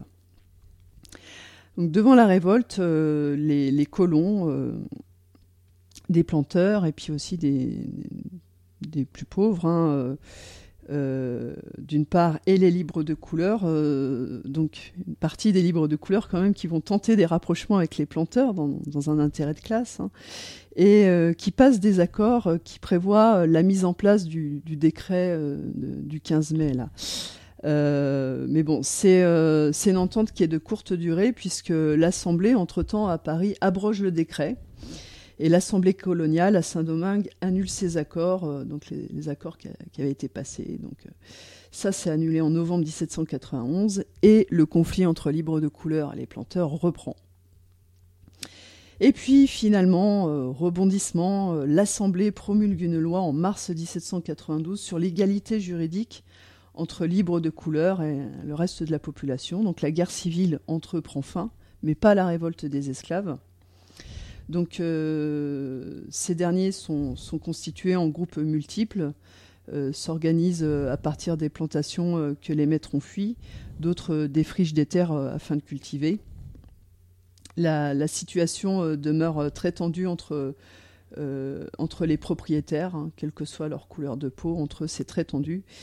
Il euh, y a certains colons euh, qui estiment euh, que les libres de couleur représentent un plus grand danger que les esclaves et vont jusqu'à armer leurs propres esclaves pour les envoyer détruire les, les, les plantations euh, des libres de couleur et encourager leurs esclaves euh, à se révolter. En fait, ils avaient un certain mépris, pour, ils avaient un tel mépris pour les esclaves qu'ils ne les croyaient pas capables de lutter, de s'autonomiser. Enfin, voilà, c'est... il y a, y a de ça. Hein. Euh, donc au sein de la révolte des esclaves, c'est très rapidement, il y a, y a des chefs qui émergent, hein, notamment Toussaint Louverture, et qui, euh, qui encadrent militairement, euh, qui les entraîne au combat, et cetera, donc, euh, qui encadre euh, ces anciens esclaves. Donc, dans ce contexte, euh, l'Assemblée législative envoie en dix-sept cent quatre-vingt-douze une commission civile chargée de réprimer l'insurrection des esclaves et de rétablir euh, les libres de couleur dans leurs droits politiques. Donc, je, voilà, ils vont envoyer cette commission. Et j'arrête là pour Saint-Domingue, parce qu'après, il va y avoir des, des rebondissements et on en parlera dans une troisième émission. Voilà. Qu'est-ce que tu peux nous dire sur, sur l'adhésion des, des bourgeoisies européennes et des classes populaires à ce qui se passe en France ? euh, bah, c'est, ça, ça dépend des... C'est, c'est, c'est fluctuant ce, selon, selon les pays et euh, selon euh, aussi si la bourgeoisie euh, a pu développer un mode de production capitaliste euh, et acquérir un, un certain niveau de, de conscience de classe. Donc, par exemple, en Angleterre, où c'est, euh, y a une longueur d'avance parce qu'il y a eu la Révolution anglaise un siècle auparavant, et aussi économiquement, c'est un pays qui... Euh, qui est entré euh, dans les années dix-sept cent quatre-vingt-dix dans le processus d'indu- d'industrialisation. Donc on a un salariat qui est, euh, qui est, qui est, qui est plus développé qu'en France, même s'il reste encore euh, pas mal de, de, petits, euh, de, de petits travailleurs indépendants, notamment dans l'artisanat. Euh, donc il euh, y a ça, et euh, aussi depuis le début des années dix-sept cent quatre-vingt, il y a des éléments... des éléments de la petite bourgeoisie et des travailleurs qui mènent des luttes pour euh, une réforme euh, parlementaire euh, et aussi euh, afin de réclamer le suffrage universel. Et cette lutte euh, rencontre euh, en chemin les, les aspirations suscitées par la Révolution en France, qui est très bien perçue euh, parmi, les, parmi les travailleurs euh, et, euh, et euh, la, petite, euh, la petite bourgeoisie. Par contre, très mal perçue par l'aristocratie. Donc il y a un mouvement radical qui, qui se constitue et qui prend de l'ampleur à partir de dix-sept cent quatre-vingt-dix et qui amène à la création de, de sociétés de correspondance, notamment à Londres, mais aussi dans, dans d'autres villes. Elles sont composées en majorité d'ouvriers et d'artisans et euh, elles progressent en nombre à partir de dix-sept cent quatre-vingt-douze. Euh, L'Angleterre connaît aussi un, un contexte économique euh, difficile euh, où il y a des troubles frumentaires, il y a aussi des conflits qui éclatent sur des sites euh, industriels. Et ce mouvement de contestation euh, s'ancre davantage parmi les ouvriers dont la formation de classe est, est déjà plus développée qu'en France. Donc la, L'Angleterre connaît un, un climat social et politique très agité qui fait que le pays, euh, durant la décennie dix-sept cent quatre-vingt-dix, euh, euh, est au bord de la Révolution. De plus, euh, c'est un, intéressant de noter que les, euh, les classes populaires, euh, tout au long du XVIIIe siècle, ont, euh, se sont euh, petit à petit politisées, notamment euh, par l'émeute, qui était euh, la plupart du temps la, la seule forme de protestation euh, utilisée par elles, et qui constituait euh, parfois le seul moyen pour euh, faire entendre leurs rev- revendications auprès des autorités. Ça concernait sur les prix des denrées alimentaires, mais aussi euh, contre la répression. Enfin, ça pouvait porter sur pas mal de choses. Et euh, d'autant que bon, bah, c'est euh, voilà, c'était souvent une question de survie, mais c'est, ça, c'est en effet, c'est euh, la, situa- la situation qu'on retrouve. Euh, enfin, cette question de la, paupa- la paupérisation des, des classes populaires qu'on retrouve euh, dans tous les dans tous les pays euh, d'Europe occidentale. La, la Révolution euh, française suscite aussi euh, beaucoup d'intérêt et d'enthousiasme euh, en Irlande, euh, qui, euh, qui subit depuis euh, pas mal de temps, je ne suis pas, je suis pas spécialiste de l'Irlande, mais depuis des décennies, euh, qui subit le, le joug euh, de, de l'Angleterre. Et euh, les Irlandais considèrent que les, que les Français, de par leur Révolution, s'assurent des droits euh, depuis longtemps désirés euh, par, euh, par les Irlandais, c'est-à-dire euh, les libertés politiques et religieuses, les réformes parlementaires, des politiques sociales, la libération du peuple et de la terre euh, des contrôles oppressifs. Euh, donc les idées révolutionnaires circulent euh, parmi les classes populaires et la bourgeoisie. Il y a des Irlandais qui font des souscriptions pour les révolutionnaires français, et c'est comme ça que... Le dix-huit mai dix-sept cent quatre-vingt-douze, la, la société de, de Belfast euh, euh, envoient des, des secours financiers euh, auprès, des, auprès de leurs camarades français. Et, et peu de temps après, il y a des sociétés du, du nord de l'Irlande aussi qui réunissent de l'argent. Euh, en Irlande, il y a aussi des révoltes agraires et des insurrections qui éclatent contre la domination de l'Angleterre dans les années dix-sept cent quatre-vingt-dix. Et ça va, ça va se prolonger jusqu'à, enfin jusqu'à la fin des années quatre-vingt-dix. Euh, là où la situation aussi est, est très intéressante, c'est dans les États allemands, euh, où la révolution suscite beaucoup d'enthousiasme auprès des, des paysans, des ouvriers et de la bourgeoisie, et notamment des intellectuels, euh, dont certains euh, font le voyage jusqu'en France et même jusqu'à Paris. Et euh, ils, euh, donc, euh, ils font un récit euh, de, de ce voyage euh, qui permet ensuite euh, de diffuser euh, les idées révolutionnaires en Allemagne. Euh, il y en a d'autres qui vont venir euh, plus durablement en France pour s'engager vraiment dans la Révolution. Et pareil, hein, qui vont publier.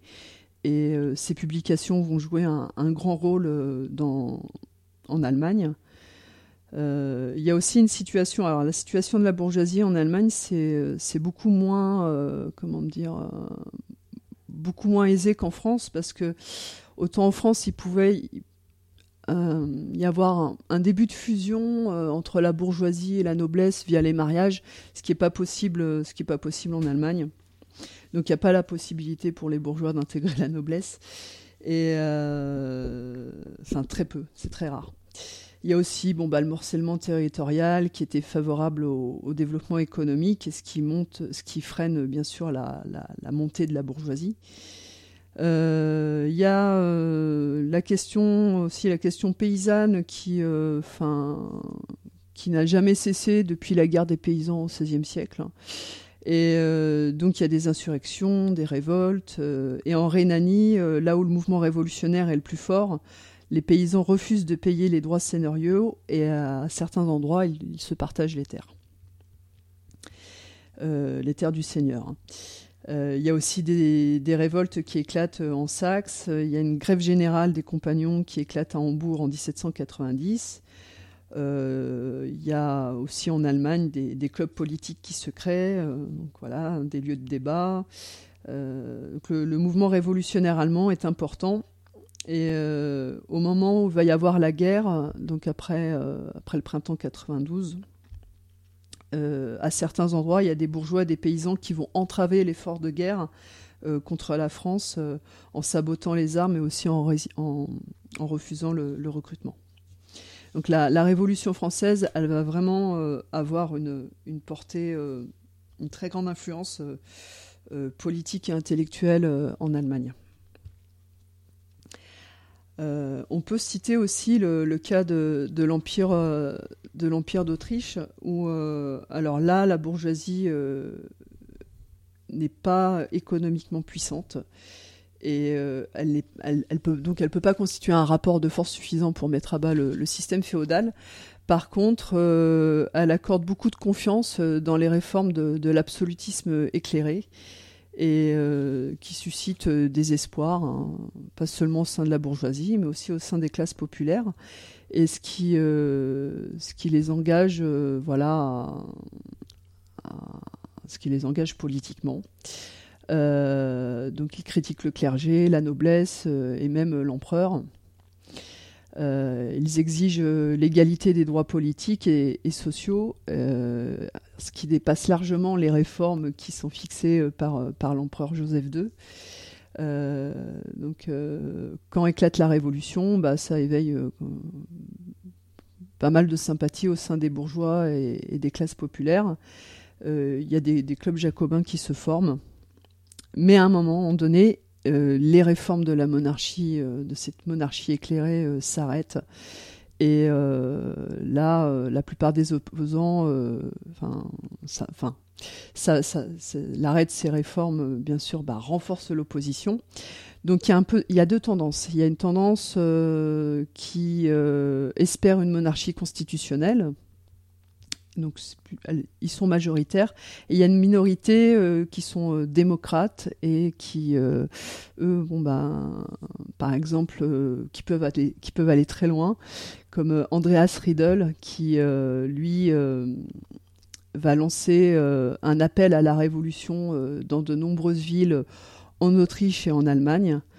Euh, il va se rapprocher euh, par la suite de plus en plus des positions sans culottes. Aussi, euh, il va se lancer dans une démarche active, militante, euh, afin de recruter des amis de la Révolution française euh, dans toutes les catégories sociales, mais surtout chez les paysans. Euh, ce qu'il comprend que la Révolution euh, ne peut que euh, s'appuyer sur un mouvement de masse. Et il a un ami qui s'appelle Franz Ebenstreit, et qui, tous deux, réclament l'expropriation des riches et la communauté des biens. Donc, euh, voilà, c'est, euh, on a les... avec ces, ces, deux, ces deux révolutionnaires, vraiment les, les prémices euh, voilà, d'un, d'un projet communiste. Euh, on peut parler aussi de l'Italie, qui est une situation, enfin, bon déjà, qui est morcelée territorialement, euh, mais où euh, l'impact de la Révolution française euh, est quand même important, y compris chez les paysans et les ouvriers, ainsi que parmi les, les bourgeois et les intellectuels qui vont être à l'origine des premières associations patriotiques qu'on retrouve dans le Piémont et à Naples, là où il y a une bourgeoisie qui est, qui est constituée et, et consciente. Mais le, le mouvement révolutionnaire italien va, comment dire, va, va peiner à démarrer et euh, en fait il va prendre vraiment de l'ampleur à partir de dix-sept cent quatre-vingt-seize quand euh, les armées françaises arrivent en Italie, euh, donc lors de la, la campagne d'Italie. Et euh, auparavant en fait c'est un mouvement révolutionnaire qui est guerre actif. Les, les éléments les plus significatifs, les plus intéressants, c'est la contestation paysanne euh, dans le Piémont, euh, dans, dans la région de Bologne. Euh, voilà. Et puis aussi, on peut parler de, bah, de Genève, voilà, en Suisse. Donc, c'est une, c'est une république qui est, euh, voilà, qui est oligarchique. C'est, euh, c'est un groupe d'aristocrates qui, qui la dirige. Et il y a une, une disparité euh, fin de, de statut. Euh, Euh, donc il euh, y a des inégalités de droits civiques euh, dont pâtissent aussi une partie de la bourgeoisie. Et euh, donc ça, euh, c'est quelque chose qui pose problème depuis le début du XVIIIe siècle. Mais euh, le, plus imp- le plus intéressant, c'est, ça va être la crise de, des subsistances durant l'hiver dix-sept cent quatre-vingt-huit quatre-vingt-neuf, qui provoque une situation insurrectionnelle et qui permet le développement d'un, d'un mouvement composé de paysans, d'artisans et de salariés qui vont s'organiser dans, dans des cercles politiques. Voilà.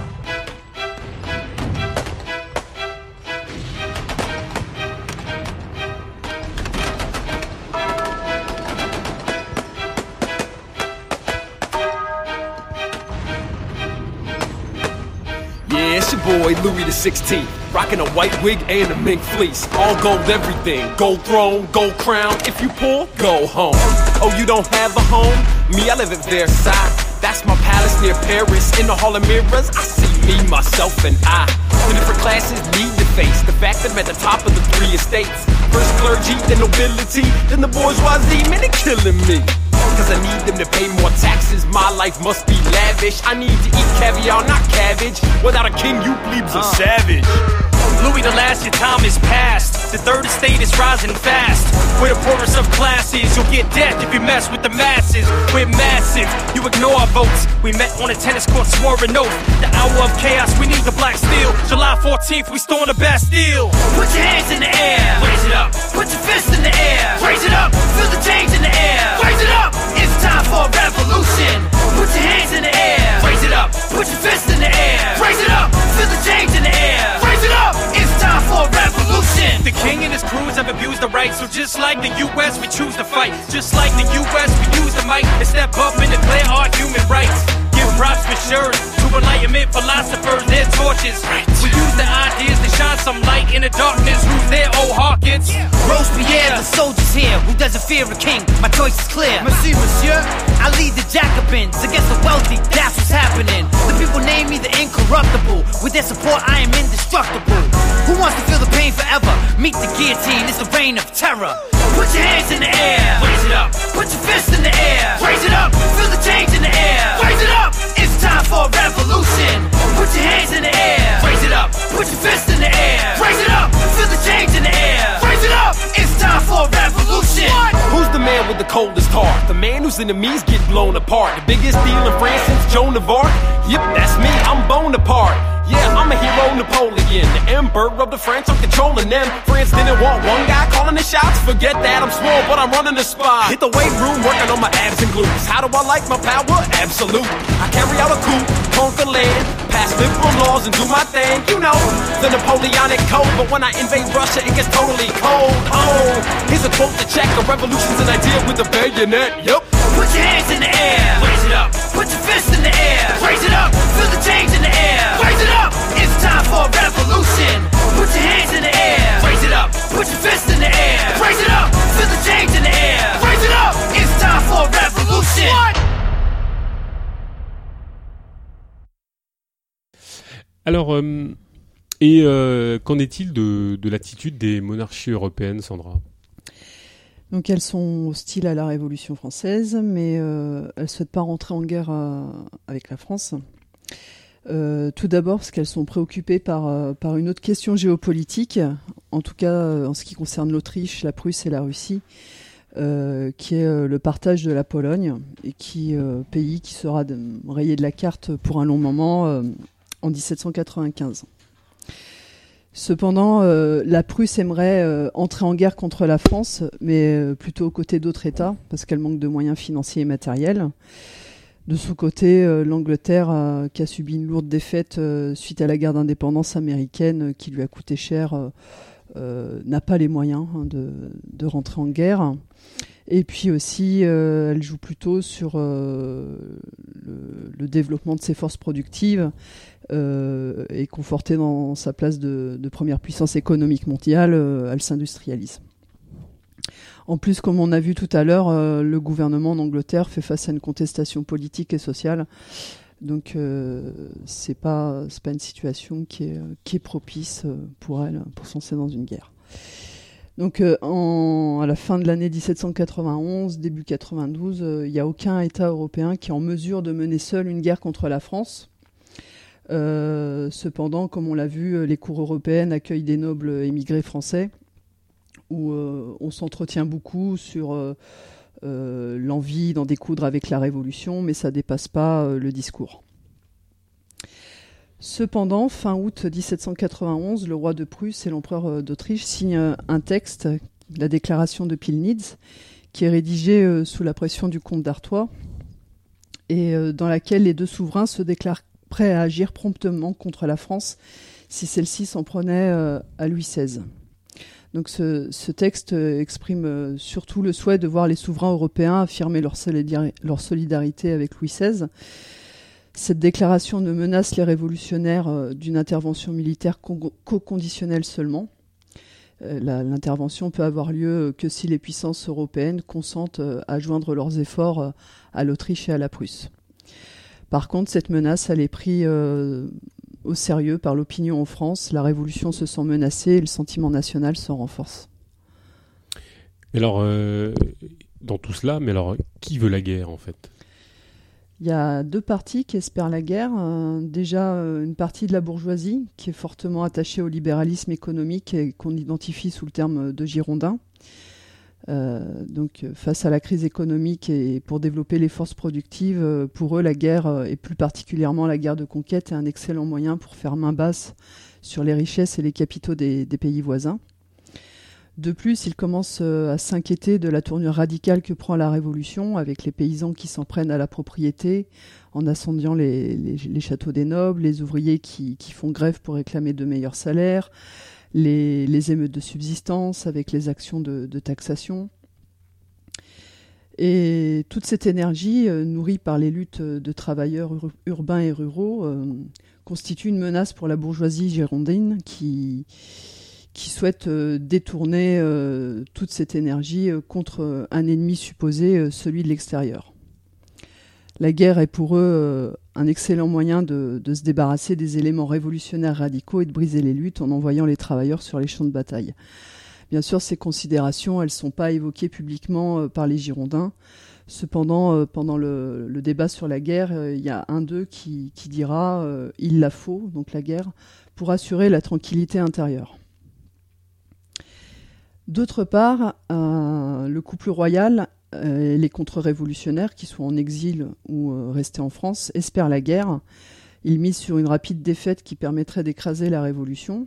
Et en effet, la, l'armée dispose de, de peu de moyens matériels, et surtout elle est touchée par un conflit euh, politique euh, et de classe entre un commandement aristocrate, plutôt hostile aux idées révolutionnaires, et euh, les soldats, composés de prolétaires et de, d'éléments de la petite bourgeoisie. Donc il y a, y a des, y a des désertions, il y a aussi des mutineries qui, qui éclatent, dont euh, l'une des plus euh, connues euh, a lieu à Nancy durant l'été dix-sept cent quatre-vingt-dix. Les soldats se révoltent pour réclamer le paiement de leurs soldes, mais ils sont violemment réprimés. Il y a plusieurs dizaines de morts.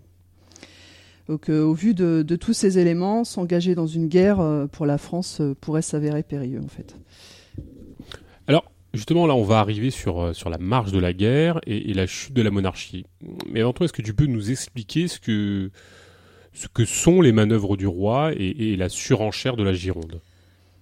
Tout d'abord, pour les, enfin, les Girondins euh, instrumentalisent la déclaration de Pillnitz, euh, qui est pénib- péniblement vécue par l'opinion, et ils usent d'un, d'un argumentaire qui est très peu, très peu crédible, euh, en disant que la guerre permettrait de contraindre le roi à se prononcer pour ou contre la Révolution. Donc déjà, c'est, il, c'est vraiment laisser de côté euh, la lettre euh, que Louis seize euh, avait écrite avant sa fuite et qu'il avait laissée euh, des mois auparavant, euh, euh, où là les choses étaient claires, et bon, euh, ça c'est pas du tout évoqué.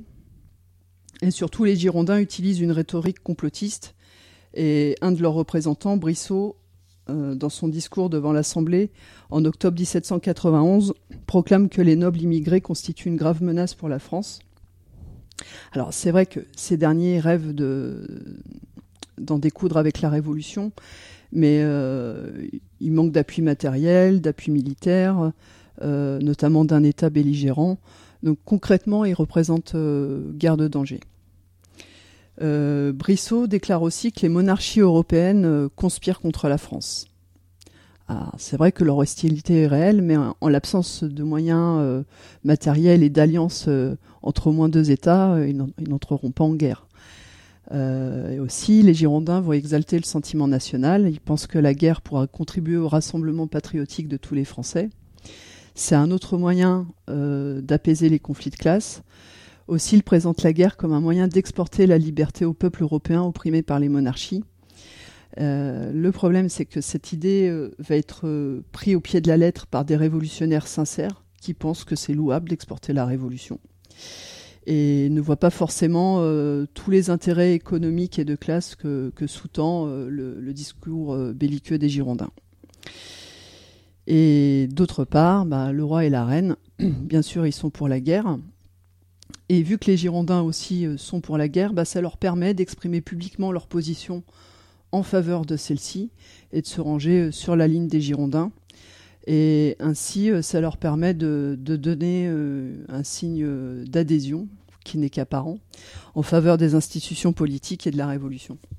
Mais alors, il y, y a quand même des oppositions, enfin des opposants à la guerre ? euh, Oui, il y a des opposants très, très connus, quoi.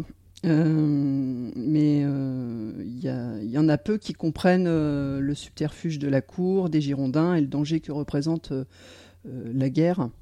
Donc parmi ces, ces opposants, c'est plutôt euh, ben, euh, chez les démocrates, les plus connus, c'est, c'est Robespierre, Marat, Desmoulins, Danton. Et par exemple, euh, Robespierre, qui lui au début est un partisan de la guerre, euh, change d'avis.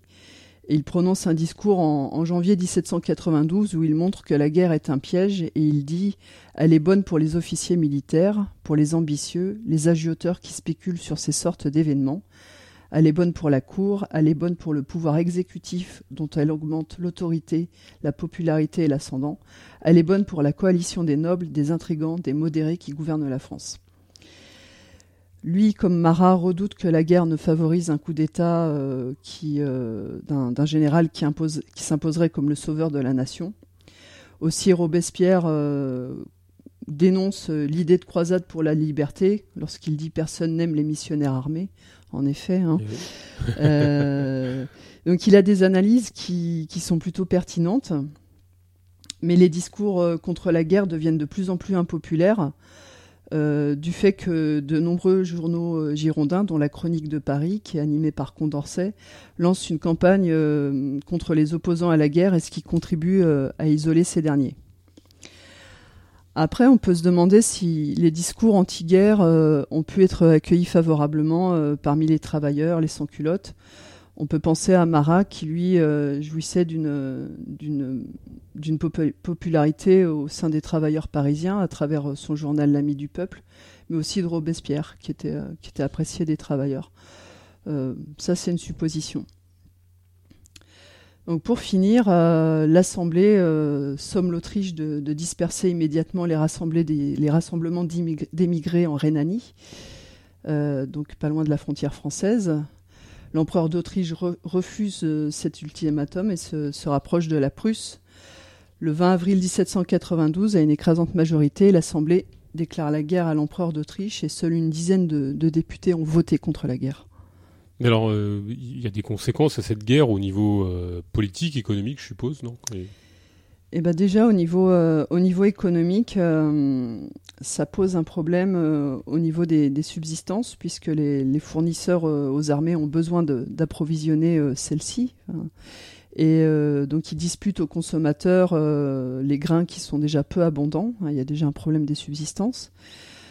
Euh, la guerre de plus se déroule sur une partie du territoire français et euh, au, dans le nord-est, donc euh, à la frontière, euh, y a les ravages, enfin les champs sont ravagés par les, par les armées euh, euh, et aussi ça perturbe les transports dans un contexte euh, voilà, de crise de subsistance.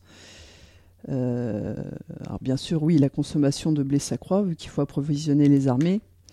Et euh, donc là, ça va ra- raviver euh, la question des subsistances et, et les revendications euh, autour de celles-ci.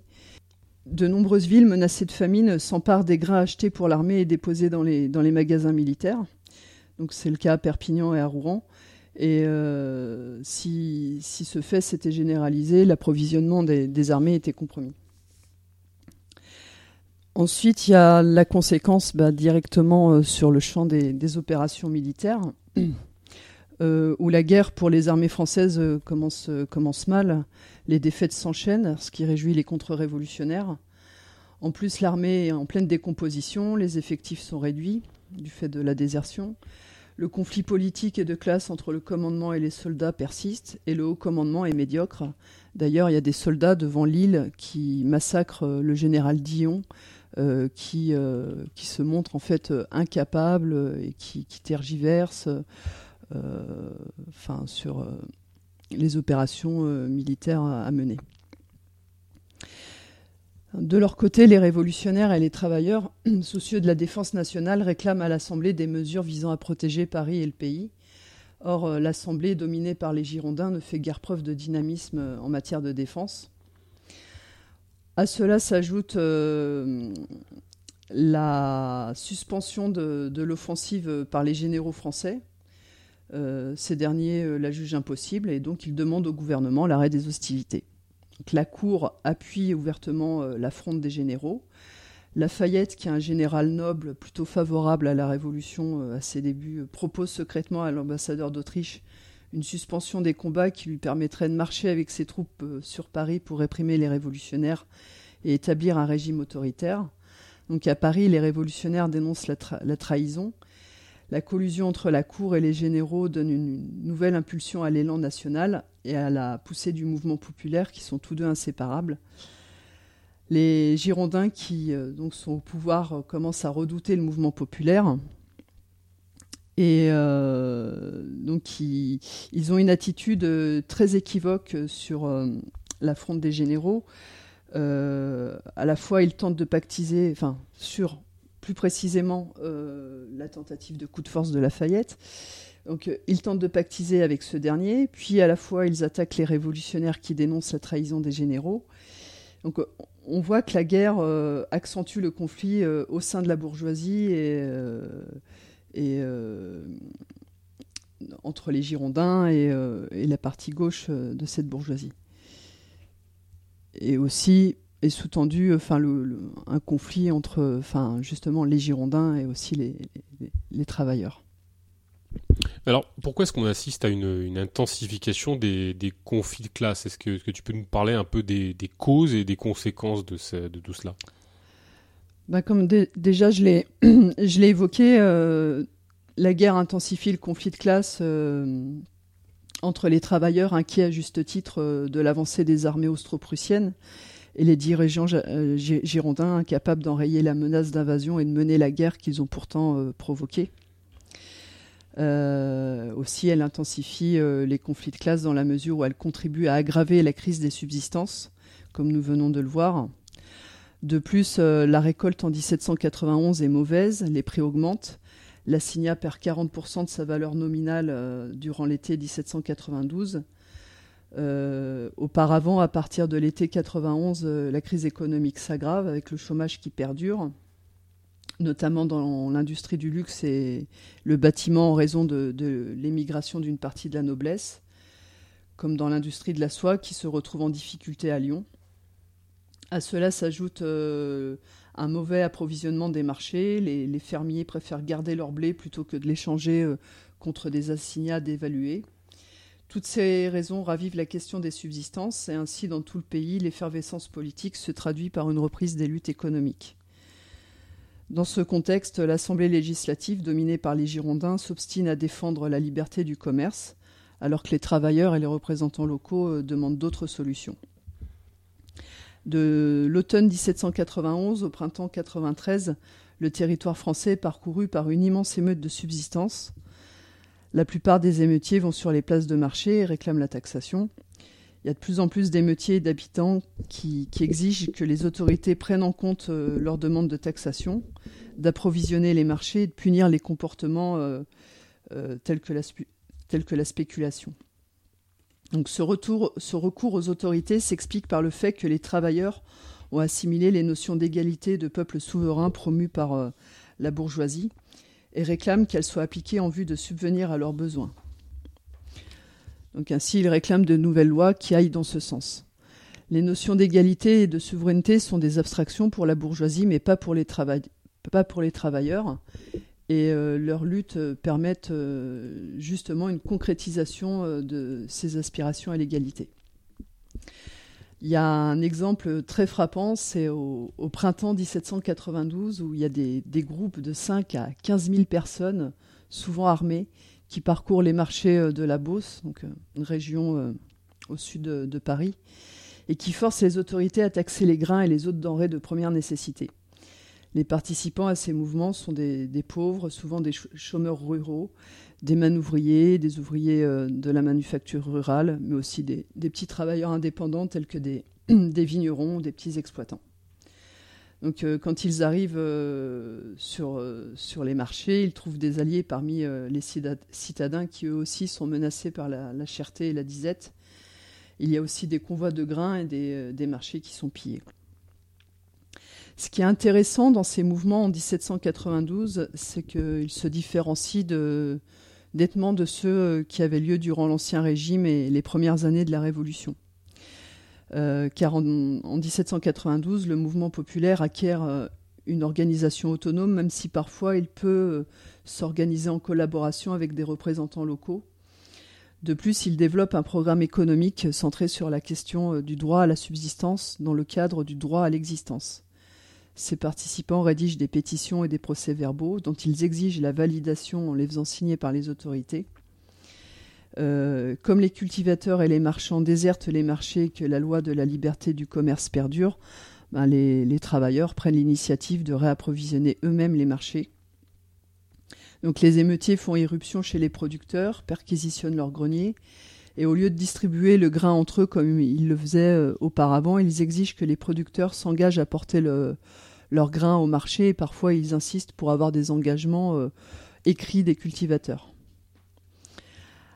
Il y a aussi l'exemple de Lyon où euh, les difficultés d'approvisionnement en août dix-sept cent quatre-vingt-douze amènent les femmes à parcourir les marchés pour obliger les commerçants à respecter le tarif qu'elles ont elles-mêmes fixé.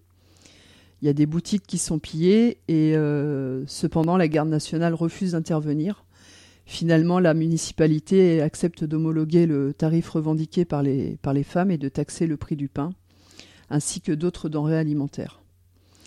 Les campagnes voisines aussi décident de ravitailler la ville et même d'offrir certaines denrées.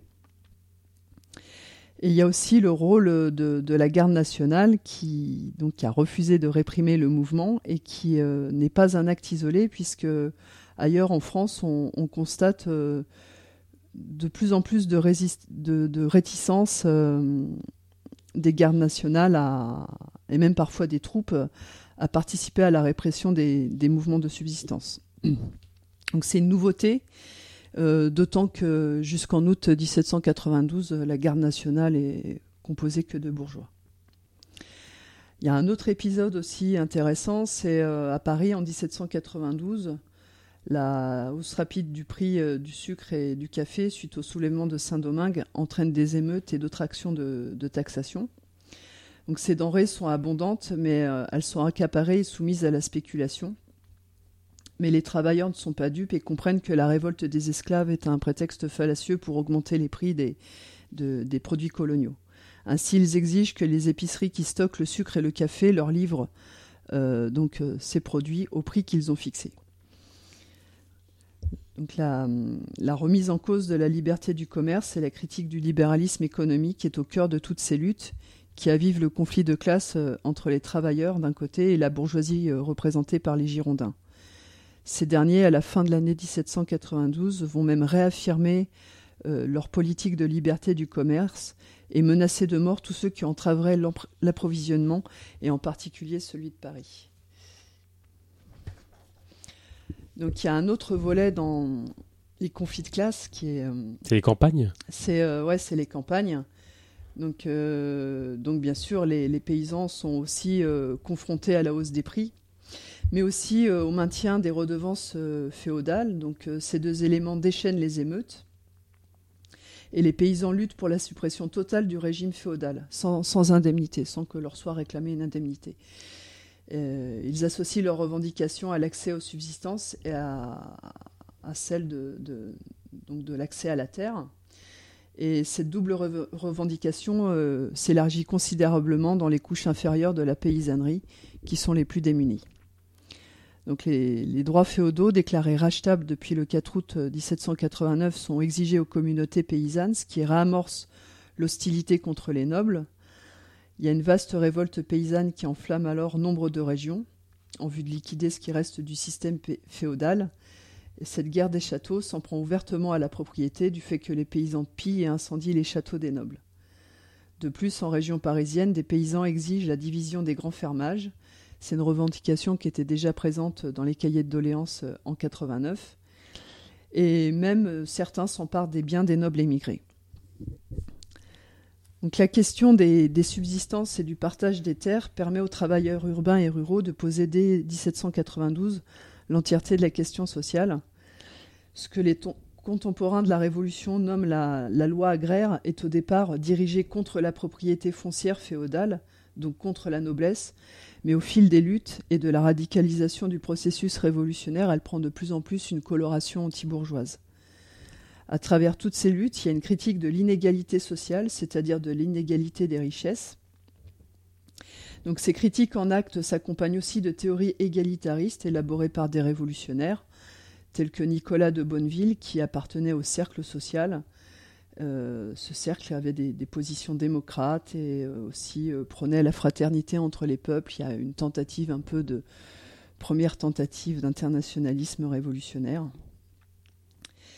Donc il y a des positions égalitaristes et puis d'autres qui vont plus loin dans la critique du capitalisme en proposant un projet de société communiste, et cela dès les premières années de la Révolution. On peut penser à Sylvain Maréchal qui préconise... Euh, des petites communautés vivant hors de toute forme étatique. Il y a aussi Restif de la Bretonne, qui, est, qui était un écrivain. Et lui se prononce contre la loi agraire qu'il estime insuffisante. Il pense qu'il faut liquider la propriété privée. Euh, donc il voit dans le communisme un terme qu'il emploie, le moyen de résoudre toutes les contradictions sociales. Il y a aussi François Boissel, qui durant toute la Révolution va propager ses convictions communistes et prônait l'abolition de la propriété privée, du mariage, de l'argent et du culte religieux. Euh, donc François Boissel, c'est un, c'est un bourgeois, hein, c'est un avocat euh, qui a, dans ses affaires, beaucoup, euh, beaucoup aidé des travailleurs, des pauvres.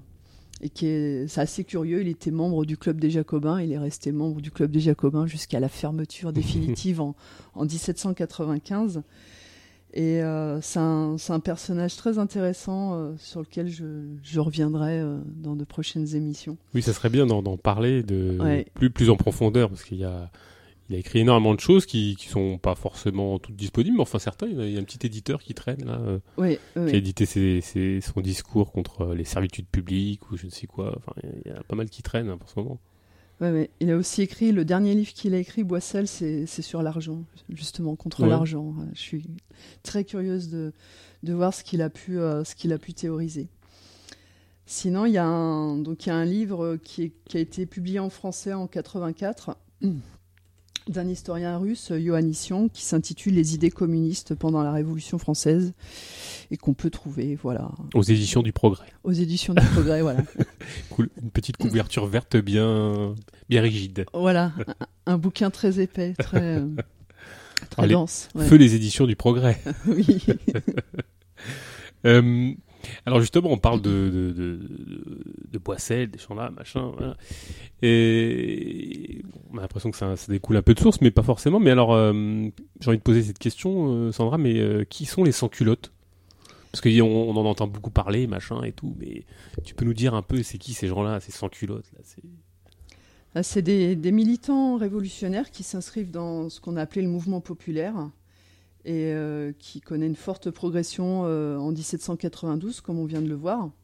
Donc on a beaucoup l'image euh, d'un sans-culotte qui était euh, un travailleur salarié, et c'est Hébert euh, qui était un, un bourgeois... Euh, qui était rédacteur en chef du, d'un journal, Le Père du Chêne, qui avait une certaine popularité euh, au sein des travailleurs euh, salariés, des petits artisans euh, parisiens, qui a beaucoup véhiculé ces, cette idée.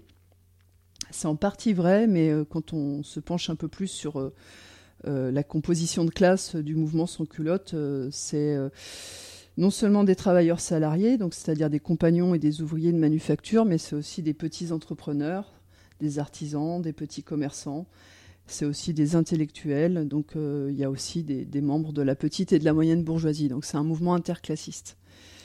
Euh, donc c'est un mouvement qui commence à se structurer euh, bah, à partir des, des émeutes euh, Réveillon, donc à partir de dix-sept cent quatre-vingt-neuf. On, a, on avait vu de quoi euh, il en retournait de ces émeutes euh, dans la première émission.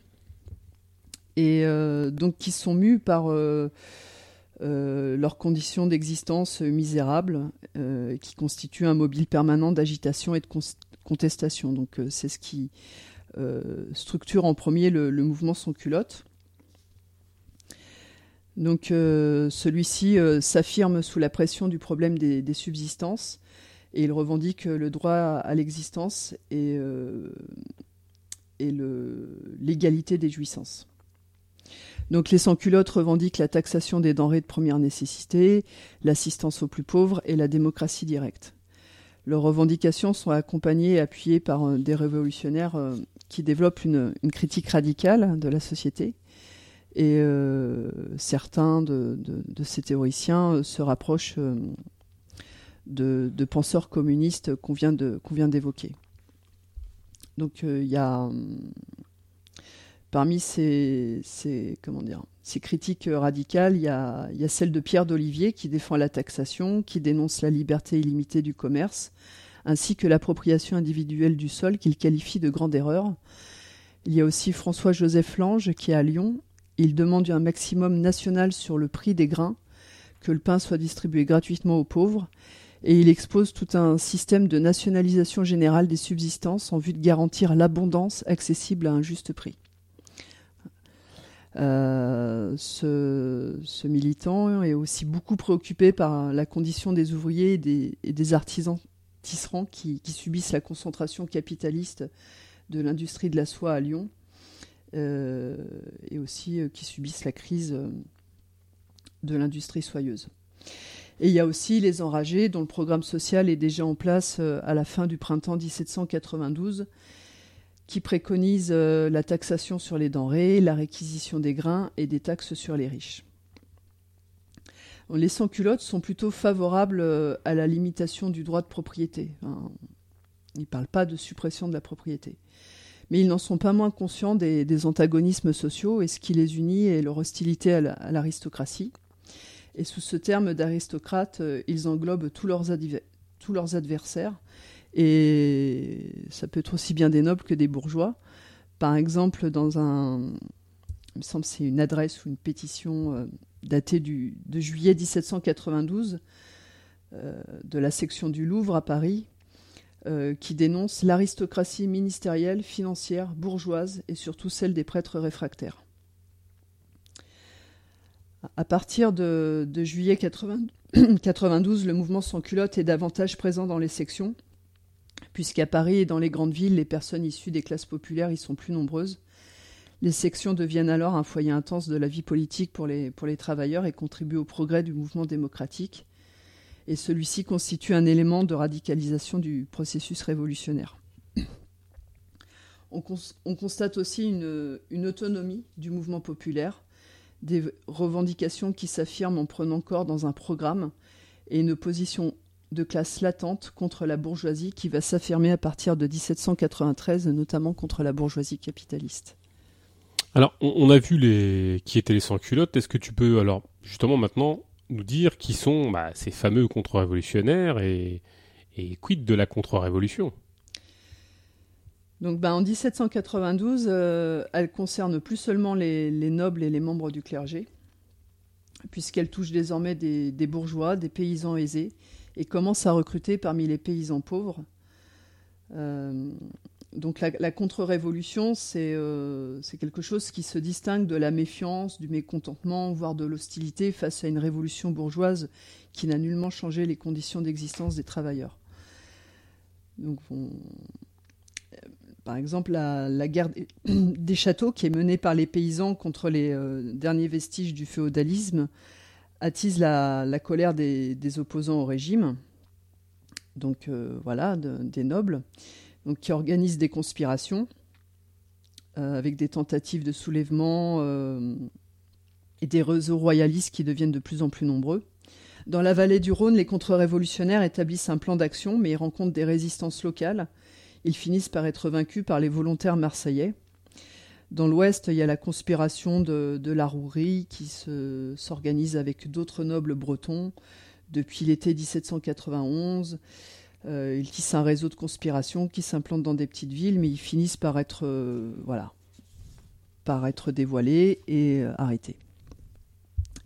Et il y a une tentative d'insurrection aussi dans la Drôme, donc euh, la conspiration du comte de Saillant, qui est préparé par les émigrés et qui échoue parce qu'il euh, n'y a pas de soutien populaire. Donc, la répression est menée par l'armée patriote et la population locale, et l'attitude de cette dernière est intéressante, car même si elle est méfiante envers les autorités, ses, ses agissements s'inscrivent dans la continuité de la guerre des châteaux.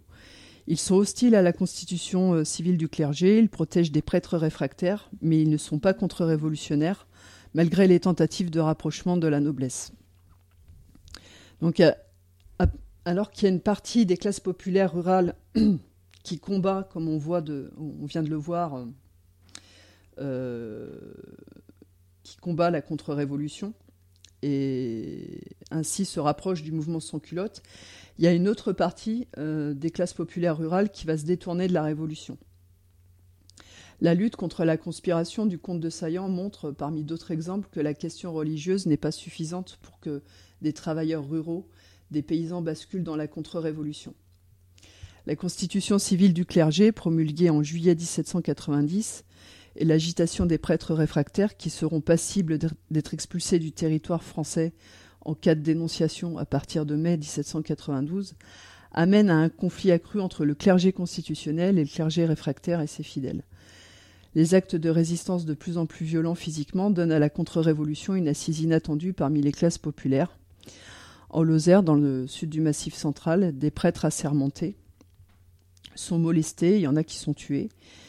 Les prêtres réfractaires de leur côté parviennent, après une série de jacqueries, à soulever les paysans contre les patriotes de Mende au début de l'année quatre-vingt-douze Et là, cette région devient un, un foyer de contre-révolution ouverte. Dans l'Ouest, on constate aussi des actes de résistance de plus en plus violents de la population contre la constitution civile du clergé. C'est ainsi que durant l'hiver dix-sept cent quatre-vingt-onze quatre-vingt-douze, des processions armées sillonnent les campagnes et menacent les autorités révolutionnaires. Et euh, celle-ci euh, envoie la, la garde nationale pour imposer les, les prêtres euh, jureurs et chasser les prêtres euh, réfractaires et aussi les emprisonner. Donc, pour comprendre comment des paysans plutôt pauvres deviennent contre-révolutionnaires, le facteur religieux ne, ne suffit pas. La problématique sociale et économique est un élément important pour comprendre ce revirement. C'est intéressant de voir que la contre-révolution populaire apparaît dans des régions agricoles pauvres, comme la Vendée, la, Lo- la Lozère, la Haute-Loire, une partie de la Bretagne, où la proto-industrie et l'industrie sont quasiment inexistantes, où l'isolement culturel est prégnant avec de forts taux d'analphabétisme. La religion et tout son lot de traditions constituent un vecteur idéologique fort, un réconfort bien qu'aliéné pour des paysans pauvres. De plus, il est nécessaire de rappeler que les, les prêtres dans les villages ne sont pas seulement chargés du culte, mais occupent un rôle de médiateur social, d'éducateur. Parfois, ils sont chargés de l'instruction des enfants quand il y a une école. Euh, ils sont très proches des paroissiens, ils, ils les écoutent, ils les conseillent. Le prêtre est ainsi un, un personnage de premier plan qui inspire confiance et exerce une certaine influence sur les croyants.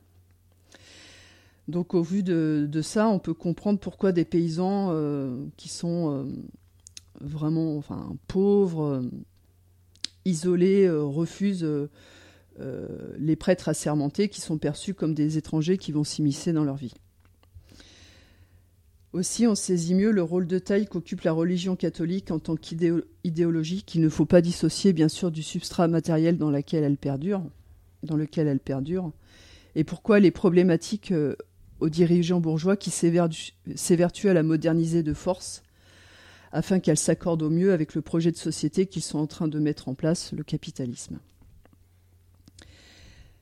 Il y a aussi que la révolution n'a aucunement amélioré les conditions d'existence des paysans pauvres. Ils sont ref- confrontés au rachat impossible des droits féodaux, la vente des biens du clergé n'a profité qu'aux paysans aisés et à la bourgeoisie. Et la confiscation des biens de l'Église prive le clergé des moyens financiers qui lui permettaient de remplir son rôle d'assistance sociale à une, à une population pauvre. Alors que les paysans avaient accueilli favorablement la Révolution et même espéré qu'elle améliorerait leur vie, ils nourrissent une hostilité envers les bourgeois, se détournent de la Révolution considérée à juste titre comme bourgeoise, puis se retournent contre elle. En somme, la question religieuse n'a fait qu'exacerber des, des difficultés économiques parmi des paysans qui n'étaient euh, nullement, euh, enfin, nullement partisans d'un retour à l'ancien régime. Mais alors justement, est-ce que, est-ce que ça n'initie pas un, tout un débat euh, que euh, la place, parce que dans, dans, dans la théorie marxiste, dans le milieu marxien dans lequel on peut graviter, il y a toujours une espèce de défiance euh, vis-à-vis de la paysannerie, vis-à-vis des paysans, qui en ferait une, une population presque essentiellement, enfin par essence en tout cas, euh, réactionnaire. Qu'est-ce que tu en penses de cette position ? euh, Parce que la place du paysan est toujours un peu dévalorisée ou, ou mise à sa place, en l'occurrence, comme euh, une sorte de, de, de, d'acteur euh, forcément conquis aux idées de la contre-révolution. Est-ce que tu crois que c'est quelque chose de toujours opératoire ? Est-ce que tu crois que... bon. Ben, déjà, la paysannerie, c'est pas une classe parce que ouais. parmi, euh, parmi les paysans, donc il euh, y a les paysans aisés, donc il y a ceux qui, euh, qui euh, parviennent à acheter des, donc, euh, des biens nationaux. Ça, ça, ça, les, euh, ça les attache à la Révolution. C'est pas des gens qui vont mmh. euh, s'engager euh, dans des projets contre-révolutionnaires. Mais par exemple, en, en Vendée, quand, le, quand l'insurrection éclate... Euh, ça part de paysans aisés. Mmh. Euh, euh, donc, euh, bon, pour dire que les paysans aisés euh, n'ont pas, c'est sûr, hein, n'ont pas les mêmes intérêts que euh, des paysans pauvres qui parfois sont obligés de, de quitter la campagne pour aller travailler en ville euh, quand ils arrivent à trouver un travail. Donc, il y a, y a quand même un, en tout cas, il y a une, il y a une réaction et euh, sur laquelle justement. Euh, peut s'appuyer, euh, peut s'appuyer la, la contre-révolution, dans des sociétés, enfin dans, dans des dans des régions où, euh, économiquement pauvres, où il n'y a pas possibilité, euh, à moins d'aller très loin, euh, ce qui pose d'autres problèmes à l'époque, mais il euh, n'y a pas de possibilité d'aller s'employer dans une manufacture ou de travailler à domicile, de tisser euh, des textiles, et cetera. Enfin, c'est euh, donc il euh, y a il y a euh, il y a très peu de, de perspectives matérielles qui, qui s'offrent à eux, et euh, c'est sûr que ouais, le réconfort idéologique qu'est la Révolution, euh, bah, là on voit qu'il est, euh, ouais, qu'il est opératoire, et on en voit les conséquences. Euh, c'est pas, c'est pas uniforme. Enfin, mmh. C'est sûr que dans les régions de grand fermage, comme en Picardie, euh, c'est plutôt des paysans révolutionnaires qui mmh. ont mené des luttes. Euh, Il euh, y a vraiment une disparité euh, économique et euh, en conséquence aussi une disparité culturelle, parce que j'ai parlé de la, de la prégnance de la religion catholique dans des régions euh, qui restent en marge du développement économique comme l'Ouest ou la Lozère, mais il y a aussi, euh, ça, ça a été analysé par des historiens, euh, des phénomènes d'incroyance avant la Révolution, par exemple dans une région comme la Provence, où euh, c'est une, une région... Euh, qui a été euh, très engagé dans la Révolution, et même avant la Révolution, il y a des émeutes, enfin il y a une paysannerie qui est plutôt euh, qui est plutôt révolutionnaire, et et là il y avait des, des enquêtes menées par des historiens qui, qui constataient des phénomènes d'incroyance, euh, soit des gens qui pratiquaient quasiment plus le, le culte catholique, soit carrément qui croyaient plus, quoi. Et euh, non, il n'y a pas de, enfin il y a une paysannerie, ouais, il y a une paysannerie révolutionnaire, il y a une paysannerie qui est, euh, voilà, qui est contre-révolutionnaire. Et puis, euh... et pour autant, on a, on, j'ai l'impression qu'on, dans, dans cette espèce d'historiographie euh, euh, marxiste, on a quand même euh, gardé cette catégorie du paysan qui, qui serait quand même profondément réactionnaire. Ouais, ça me fait penser à, à Georges Lefebvre qui a, qui a ouais, travaillé sur, euh, justement sur les mouvements paysans en Picardie. Euh, et euh, lui, il disait que du fait que les paysans, même ceux qui sont, enfin, qui sont révolutionnaires ou qui se rapprochent, on va dire, du mouvement sans culotte, de par euh, leurs revendications et leurs aspirations, du fait qu'ils réclament euh, Euh, qu'il y ait euh, une économie qui soit, en fait, qui, qui soit dirigée, qui puisse assurer euh, la subsistance pour tous, euh, c'est réactionnaire au regard de, du développement des forces productives. Ouais. Euh, moi, franchement, euh, j'ai, j'ai du mal avec cette analyse. C'est, euh, moi, je pense que c'est un, enfin, au, au contraire, il faut prendre ces revendications euh, euh, égalitaristes avec euh, toutes les limites que ça peut comporter euh, comme un début. Euh, Euh, ça peut permettre d'aller plus loin, par exemple des paysans qui se partagent des terres, euh, euh, comme on a pu le voir, euh, euh, et pas seulement qu'en France, puisque tout à l'heure je parlais de l'Allemagne, hein, ça s'est passé aussi en Rhénanie, euh, donc euh, de, de revendications ou de pratiques égalitaristes, ça peut aussi leur permettre d'aller plus loin et de, mmh. de, de formuler ou de mettre en acte une critique euh, euh, plus... Euh, plus conséquente du, du capitalisme. Alors on arrive sur, sur cette question euh, assez importante euh, d'une certaine manière, euh, même si elle peut paraître anecdotique, c'est euh, peux-tu nous expliquer ce qui va faire chuter la monarchie ? Donc c'est tout un, comment dire, tout un, tout un tas de circonstances. Euh, donc tout d'abord, euh, donc les, les Girondins qui sont au pouvoir... Euh, rentre en conflit avec le roi qui refuse de signer les, les décrets qui portent sur la déportation des, des prêtres réfractaires, et euh, aussi sur la formation d'un camp de fédérés près de Paris qui est vu euh, par le roi comme une arme potentielle qui pourrait euh, être utilisée par, euh, par les Jacobins, euh, par les révolutionnaires de façon plus large.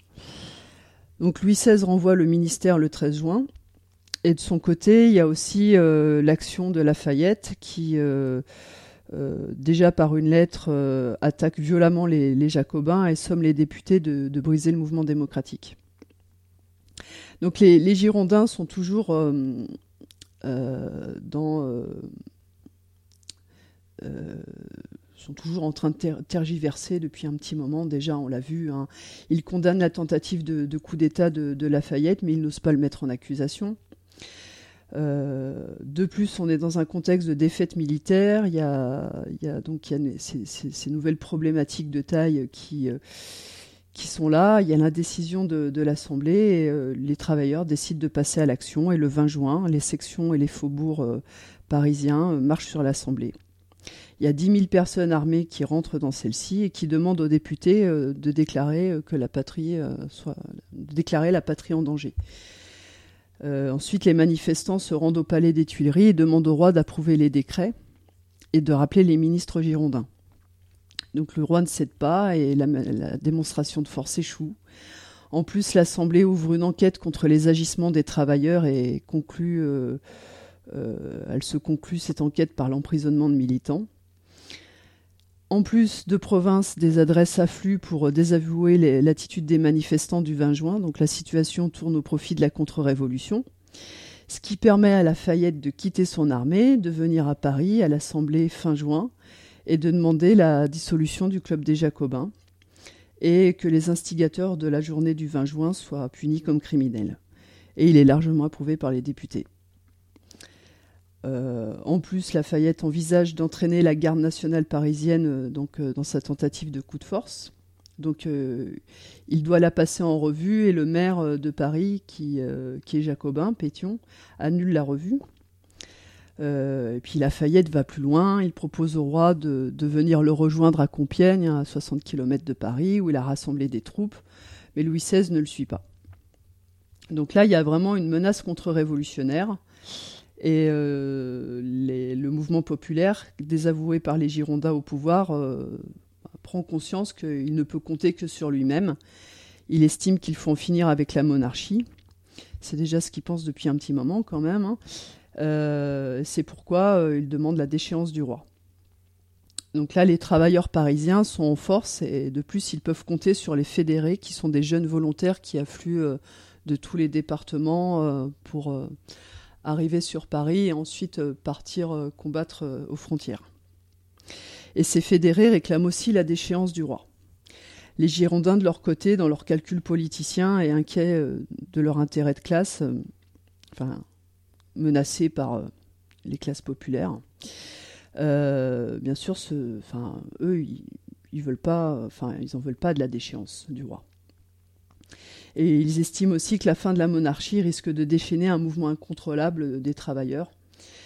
Euh, cependant, il y a deux, deux Girondins qui, euh, qui sont Brissot et Hérault de Seychelles qui proclament quand même la patrie en danger. Et, enfin, qui amènent l'Assemblée à proclamer la patrie en danger. Mais euh, l'Assemblée est indécise quant à la déchéance du roi et à la condamnation de Lafayette. Donc les Girondins ne veulent pas de la, de la République, pour, euh, pour eux elle est synonyme de radicalisation, ce qui est, ce qui est vrai.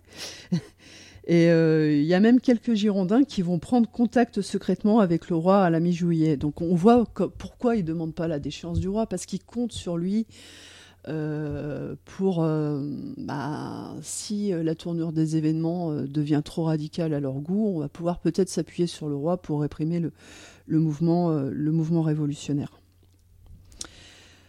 Donc le, le contexte euh, ben, tourne à l'avantage des sections et des travailleurs. Ils ne reconnaissent plus Louis seize comme souverain.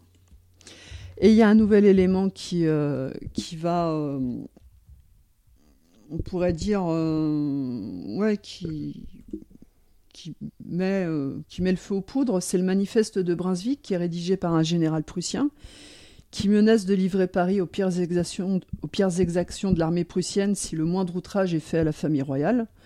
Donc là, le, voilà, la menace contre-révolutionnaire se précise et euh, la menace d'écrasement de la révolution que constitue le manifeste accroît la fureur des travailleurs. Le neuf août, sans que l'Assemblée en soit informée, une commune insurrectionnelle constituée des délégués des sections parisiennes se forme à l'hôtel de ville. Elle se substitue à la commune légale. C'est donc un, un contre-pouvoir qui s'instaure à Paris. Euh, de son côté, l'Assemblée acquitte Lafayette. Euh, les sections considèrent la cour en état de contre-révolution et préparent l'insurrection. Ainsi, le dix août, les fédérés et les sans-culottes des faubourgs prennent d'assaut les Tuileries, euh, qui est défendue par deux mille à trois mille hommes. Donc le roi et la famille quittent le palais des Tuileries pour aller se réfugier à l'Assemblée. Les émeutiers euh, se fraternisent avec les gardes nationaux, mais les combats sont très durs. Ils ont affaire à voilà, des aristocrates qui, qui, euh, qui défendent le palais des Tuileries. Il y a un moment donné où la panique s'empare des révolutionnaires et à l'hôtel de ville, on croit que tout est perdu. Donc c'est, c'est vraiment une journée très difficile. C'était pas gagné d'avance et euh, à l'issue de, du dix août, on dénombre un millier de morts et de blessés parmi les, les insurgés. Donc cette insurrection amène à la chute de la monarchie. C'est un tournant essentiel dans le processus révolutionnaire qui est permis grâce aux sans-culottes et aux fédérés. Le onze août, le roi et sa famille sont conduits à la prison du Temple. L'Assemblée reconnaît le pouvoir de la commune insurrectionnelle et il déclare qu'une nouvelle Assemblée, la Convention nationale, sera élue au suffrage universel masculin et chargée de rédiger une nouvelle constitution. Donc, euh, le, le suffrage universel et, et masculin et l'entrée des travailleurs dans la garde nationale sont de, de, vraiment des légères concessions euh, accordées euh, euh, aux travailleurs euh, par la bourgeoisie.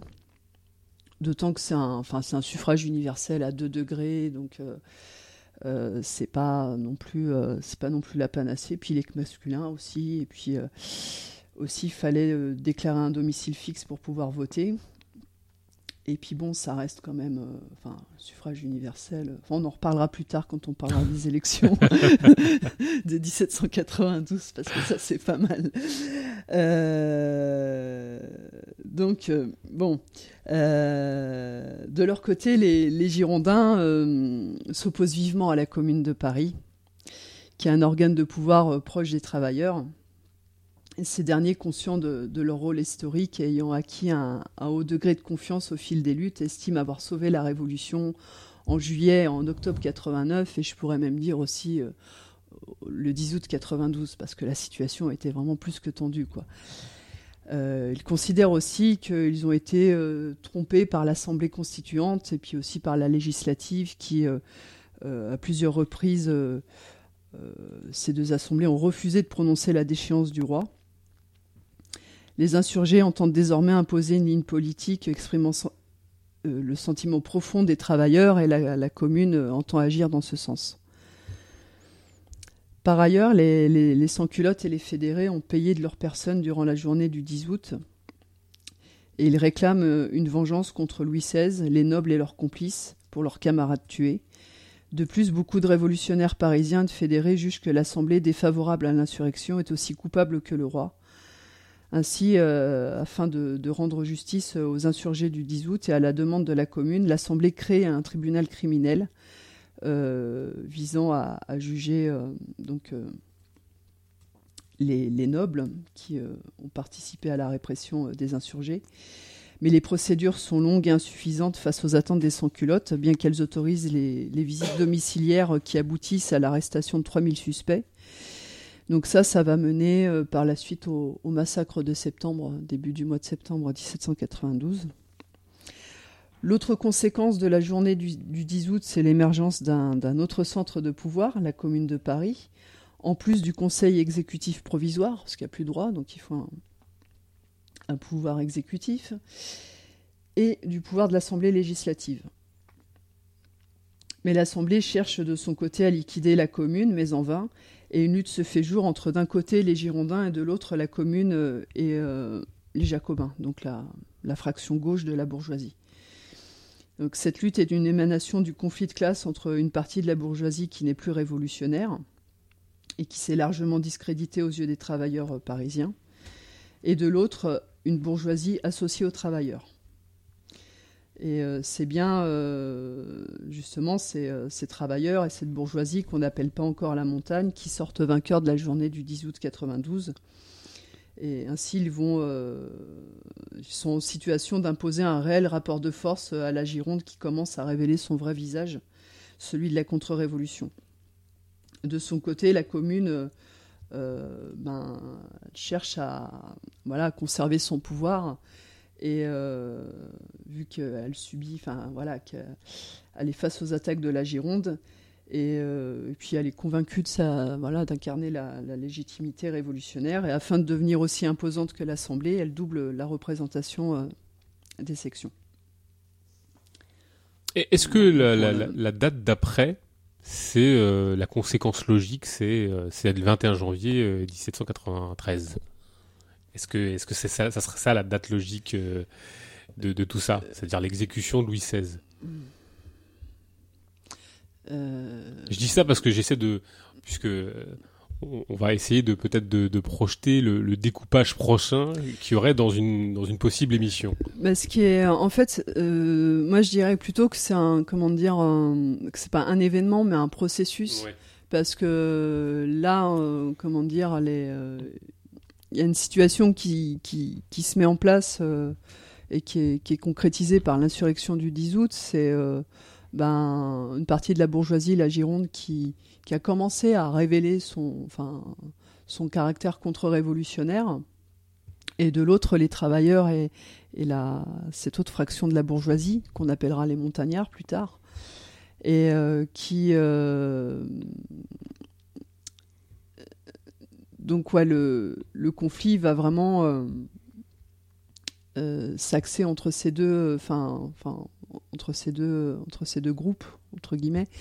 Et euh, ce qui va se, ce qui se profile en fait, c'est un, c'est un autre, euh, c'est un autre conflit, enfin une autre division encore au sein de la bourgeoisie, entre, entre les Girondins et les Montagnards.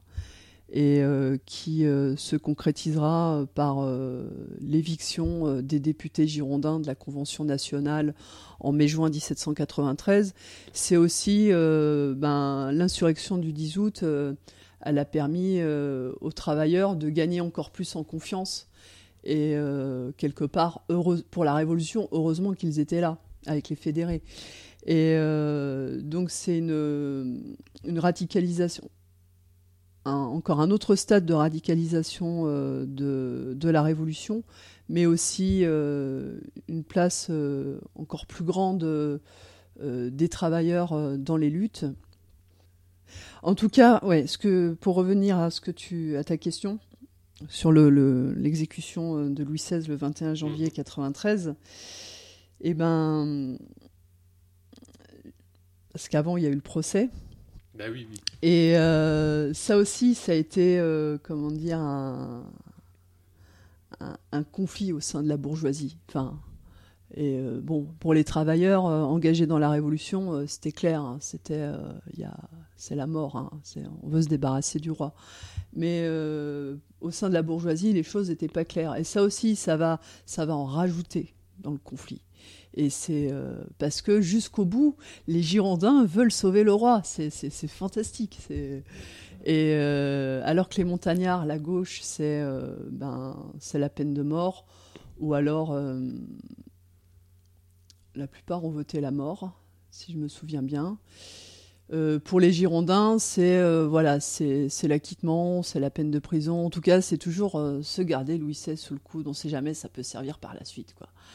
Et euh, bon, bah, le roi, il est condamné. Et, euh, et ça a des conséquences géopolitiques. Enfin, c'est, euh, ça ne fait pas plaisir à certaines monarchies européennes. Et d'ailleurs, il y en a certaines qui rentrent dans le conflit suite à ça. Euh, c'est un petit peu, enfin, ça provoque un peu une onde de choc. Mais je, enfin, je trouve pas que ce soit le... Enfin, enfin, symboliquement, c'est énorme quand même. Non mais, je disais ça parce que, et... oui. non mais je disais ça parce qu'en fait je me demandais dans, dans une future émission mm. comment tu entrevoyais ton découpage. Est-ce que tu d'un découpage Est-ce que on, on, tu partirais, tu, tu traiterais de mille sept cent quatre-vingt-douze à mille sept cent quatre-vingt-treize et à partir de quelle chronologie par rapport à ce qu'on a, ce sur quoi on s'est arrêté? Et est-ce que, et ça serait même ma question, est-ce que mille sept cent quatre-vingt-treize en tant que tel mériterait une émission? On en parlait tout à l'heure de, de Thermidor, euh, de mille sept cent quatre-vingt-quatorze, enfin, on parlait de Thermidor tout à l'heure. Mmh. Est-ce que, est-ce que Thermidor mériterait en tant que tel une émission? Et quel serait le découpage futur euh, que tu aurais si, euh, quand, si on devait faire une troisième, voire une quatrième émission? Tu, tu vois ce que je veux dire? Quelle, quelle importance tu, tu mettrais dans le découpage et quel serait celui-ci, quoi? Tu vois? Ah, déjà mille sept cent quatre-vingt-treize, parce que...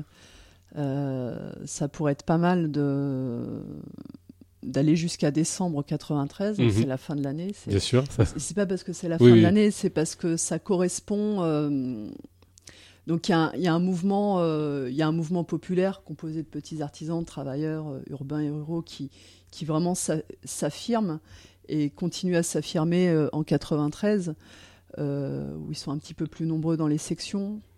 Euh, il y a les sociétés populaires où, euh, et euh, décembre quatre-vingt-treize, c'est le, c'est le coup d'arrêt au mouvement populaire euh, donné par la bourgeoisie montagnarde qui... Euh, Euh, bah, qui depuis la fin du printemps quatre-vingt-treize est majoritaire à l'Assemblée, à la Convention, puisqu'ils ont viré les Girondins, grâce aux travailleurs. Sans eux, ils auraient... Enfin, bien sûr. Bien, bien sûr. Et euh, donc oui, moi je pense que c'est intéressant d'aller, euh, de ne pas s'arrêter euh, à la chute des Girondins, ouais. euh, début juin quatre-vingt-treize, mais d'aller vraiment, de prolonger jusqu'à la fin de l'année quatre-vingt-treize. Oui. Où là, c'est la, c'est, la, c'est la mise au pas du mouvement populaire. D'accord. Où euh, là, s'affirme la dictature montagnarde. Et euh, on peut se demander si, euh, à partir de ce moment-là, si le verre n'est pas dans le fruit. Si, mm-hmm. Justement, il euh, y a, comme dira Saint-Just, la révolution est glacée. C'est, c'est-à-dire ouais. qu'il y a, y a un ressort qui est cassé. Ça pourrait être intéressant, en effet, de... de une troisième partie qui, qui irait de, des lendemains de la chute de la monarchie à la fin mmh. de l'année quatre-vingt-treize. treize, ouais. Et puis aussi, bon, bah, il y a... Par les thermidors en tant que tels ? Comment ? Par les thermidors en tant que tels ? Et ensuite, ouais, de faire un... Parce qu'après, bon, la terreur, ça commence avant, mais euh, l'accélération de la terreur, bah oui, bien sûr, c'est, c'est quatre-vingt-quatorze, puisque mmh. de toute façon, tu as la mise au pas du mouvement populaire. Et où la terreur, c'est pas que la répression contre les contre-révolutionnaires, le, c'est-à-dire les nobles, le clergé réfractaire, et cetera. C'est euh, beaucoup de, de travailleurs engagés dans la lutte, euh, on, on en subit les conséquences. Hein. Euh, donc ce, sur cet épisode de la, enfin, euh, plutôt proposer ouais, un autre, euh, une quatrième émission sur, euh, sur, l'année, quatre-vingts, sur l'année quatre-vingt-quatorze mmh. et euh, bah, comment en fait la bourgeoisie montagnarde réprime les travailleurs, euh, notamment les grèves de travailleurs. Ça, il y aurait pas mal de choses à dire. Et d'aller jusqu'à Thermidor, même euh, pourquoi pas, même au-delà. Euh, oui. Mais de toute façon, parce que oui, il y a des historiens, enfin beaucoup se focalisent sur le neuf Thermidor, ouais, euh, ouais. mais de toute façon, la, les, les Jacobins, les, ah, les Jacobins, c'est une composante en fait des montagnards hein, au sein du Comité de salut public. Mais euh, de toute façon, ils veulent arrêter la révolution. Hein. Quand, euh, quand ils voient ce que c'est que le mouvement populaire, euh, c'est non, c'est pas, c'est pas possible. Il faut vraiment là le, le recadrer, y compris par la force, euh, par la répression. Euh, et euh, donc, euh, on peut se demander si, oui, oui ils inaugurent la contre-révolution. Mmh. Ouais, ouais, ouais, ouais, ouais. Moi, j'ai une autre question à te poser, Sandra. Euh, on en a parlé un peu tout à l'heure, mais euh, et, alors moi, ça c'est, c'est, c'est, c'est purement subjectif et moi, j'ai pas l'œil avisé comme tu l'as sur sur cette actualité-là, mais j'ai l'impression qu'on parle moins de Révolution française. Euh, est-ce que est-ce que je me trompe ? euh, En tout cas, euh, le, le débat est moins présent. Euh, on parlait de la France insoumise tout à l'heure en off, mais j'ai l'impression que on en parle moins. Euh, ça a été un débat, on, il y a un an et demi quand on a fait son, cette émission, j'ai l'impression qu'on en parlait beaucoup, que la France insoumise, que la, cette gauche du capital s'en revendiquait beaucoup, en parlait beaucoup. J'ai l'impression que c'est, c'est, c'est, ce débat est retombé un peu. C'est une impression ou je, je, j'ai faux je, c'est, c'est parce que j'ai pas, cette, j'ai, j'ai pas l'acuité suffisante. Est-ce que, qu'est-ce qui se passe dans, dans, dans, est-ce que ça bouillonne quand même, intellectuellement, historiographiquement parlant ou... Il y a quelque chose qui, qui, qui est toujours sur le feu dans, dans ces milieux-là. J'ai pas suivi enfin, les dernières parutions euh, historiographiques, mais qui sont pas... Euh, pff, c'est pas très intéressant. Ouais. C'est... Euh, c'est... Les... Il y a une mainmise vraiment, enfin, en tout cas en France, par, euh, par une gauche républicaine jacobine acritique par rapport... Euh, Euh, à la politique qui a été menée par les Jacobins et notamment pendant la Terreur. Enfin, ça, c'est, ils sont incapables. Enfin, ils sont toujours dans la théorie des circonstances. Ouais, mais ils pouvaient pas faire autrement. Bon. Et euh, c'est, euh, on n'en sort pas, quoi.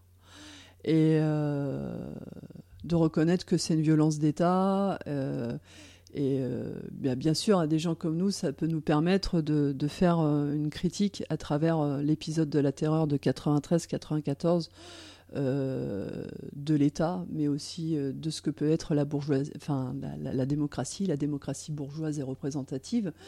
Puisque, par exemple, euh, la Convention nationale bon, bah, finit par rédiger une autre constitution, la, la Constitution de dix-sept cent quatre-vingt-treize, qui est euh, très démocratique, euh, qui garantit des droits sociaux, qui garantit le droit à l'insurrection.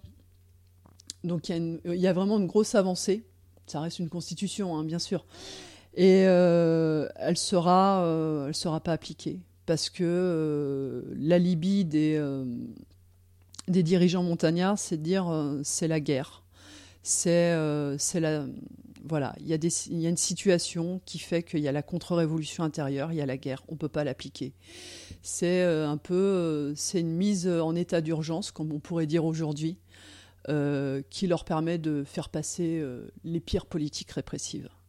Et euh, ça, il y aurait pas mal de choses à dire mmh. euh, là-dessus. Et euh, c'est pas étonnant que, de toute façon, des historiens qui, euh, qui défendent des options politiques euh, qui s'inscrivent complètement dans la gauche du capital soient incapables euh, de faire cette critique-là. Euh, alors que Furet, par exemple, on peut lui reprocher une tonne de choses à Furet, mais au moins, lui, il avait dit que c'était une, enfin, que c'était une violence d'État. Il l'a reconnu, quoi. Puis alors, une dernière question. Euh, en t'écoutant, on parlait tout à l'heure de gauche du capital, tout ça, d'égalitarisme aussi, euh, voilà. Et euh, c'est un peu une question dont on a débattu tout à l'heure, mais euh, on est de gauche, Sandra, nous. Wow. bah, quand, quand, quand en on... fait, parce que c'est, c'est un vrai, une vraie question, parce que par rapport à, à les, les, enfin, par rapport à l'Assemblée nationale, tout ça, je veux dire, on n'a pas de place, quoi. Alors, on parlerait de, de gauche extra-parlementaire, peut-être, ou d'extrême gauche extra-parlementaire, mais enfin, on est toujours la gauche de quelque chose, mais. Euh, Enfin, je veux dire, euh, si tant est qu'on se définisse comme quelque chose, enfin, on n'a pas une approche euh, égalitariste des choses, on n'a pas envie de redistribuer les richesses. Euh, est-ce que, est-ce que tout simplement, euh, au lieu d'être de gauche, on serait pas simplement communiste, en fait ? Ouais, ça, ça nous conviendrait mieux. ça ouais. nous conviendrait ouais, mieux, bah, non ? Justement, quand on ouais. voit la, d'où vient le terme de gauche et de droite euh, ouais. en France, euh, bah, ça vient de comment étaient euh, disposés les, les députés euh, au sein de l'hémicycle. Bien et, sûr. Que, voilà, la gauche et la droite viennent de là, quoi. Et euh, quand on voit les positions justement de la gauche parlementaire dès cette époque et même dans sa période la plus révolutionnaire où la Convention mmh. nationale, en effet, c'est une assemblée. Euh, ah, c'est, c'est l'Assemblée nationale aujourd'hui en France, c'est à des années-lumière, mais on, c'est, c'est pas pour regretter la Convention nationale au-delà. mais, mais tu dis, euh, ouais, la teneur des débats, c'était autre chose. Mais, mais même là, c'est, enfin, ce que, ce que, ré, ce que révèle, enfin, comment les, les, justement, cette gauche, les montagnards se révèlent en dix-sept cent quatre-vingt-treize, c'est, euh, c'est, ouais, c'est, c'est, c'est très problématique. Enfin, mmh. c'est, ouais, c'est, c'est Au, au regard de cette histoire, euh, en effet, c'est dur de, de se dire ouais, c'est, on est de c'est gauche. Compliqué, c'est, c'est, ouais. c'est très compliqué, quoi. Ouais. Alors bien là qui dirait oh, ouais, vous êtes d'extrême gauche euh, ou de, de, de, de d'extrême gauche extra-parlementaire, voilà. Les gens diraient ça, mais mais il y a un vrai petit problème. Est-ce que ça justement ça ça chamboule pas plein plein de, de référentiels et peut-être ça nous ça nous bloque dans des référentiels, enfin ou des quand les gens, quand le, le débat tourne autour de euh, l'étatisation des, des moyens de production ou de euh, l'étatisation des moyens de production ou bien, je sais pas moi, le plus d'État ou euh, tout un débat sur la fonction publique euh, qu'il faudrait garantir ou restaurer ou préserver. Mmh. Est-ce que c'est, c'est pas un piège, je, je dirais, que, que celui de se situer dans le débat euh, convenant de celui de l'hémicycle ? Parce que euh, c'est, un peu, c'est un peu les pièges quoi, qui nous sont tendus aussi, quoi. Oui, mais justement, euh, bah, ce qu'on a pu constater ces derniers mois à travers la défense du service public, c'est euh, on voit comment euh, à gauche, mais euh, je parle même pas, enfin, des partis de gauche qui sont représentés, enfin qui, qui sont à l'Assemblée nationale, dans les dans les instances de pouvoir, c'est c'est aussi euh, l'extrême gauche, euh, des syndicats, même des travailleurs syndiqués ou tout simplement des travailleurs, comment ils sont. Euh, tout, toutes ces personnes-là sont prisonniers de, toutes prisonnières de, d'un, d'un lourd héritage jacobin, parce que il euh, y a aussi que ben euh, les jacobins euh, bah euh, voilà euh, ils meurent un peu en martyr le neuf Thermidor, enfin, c'est c'est ça c'est ouais. euh, c'est la figure du martyr, euh, ils ont été euh, exécutés sans jugement, il y a certains historiens qui parlent d'assassinat, donc il y, y a tout ce tout ce mythe, enfin euh, toute cette dimension euh, voilà je sais pas, je sais pas comment dire, sacrificiel, mythique, euh, qui pose problème, et, euh, qui a posé problème, euh, par exemple, quand on regarde euh, juste après euh, le neuf Thermidor, où euh, des travailleurs, euh, par exemple, pendant les mouvements de Germinal et Prairial, donc c'est euh, printemps dix-sept cent quatre-vingt-quinze, donc là c'est la... C'est, c'est les derniers soulèvements de travailleurs à Paris, c'est la fin du mouvement populaire. Hein. C'est l'écrasement des travailleurs pendant trente ans. Enfin, c'est, c'est pendant trente ans, on n'entendra plus, plus trop parler. Hein, de... Et, euh, et ben, en fait, euh, ils en reviennent quand même à...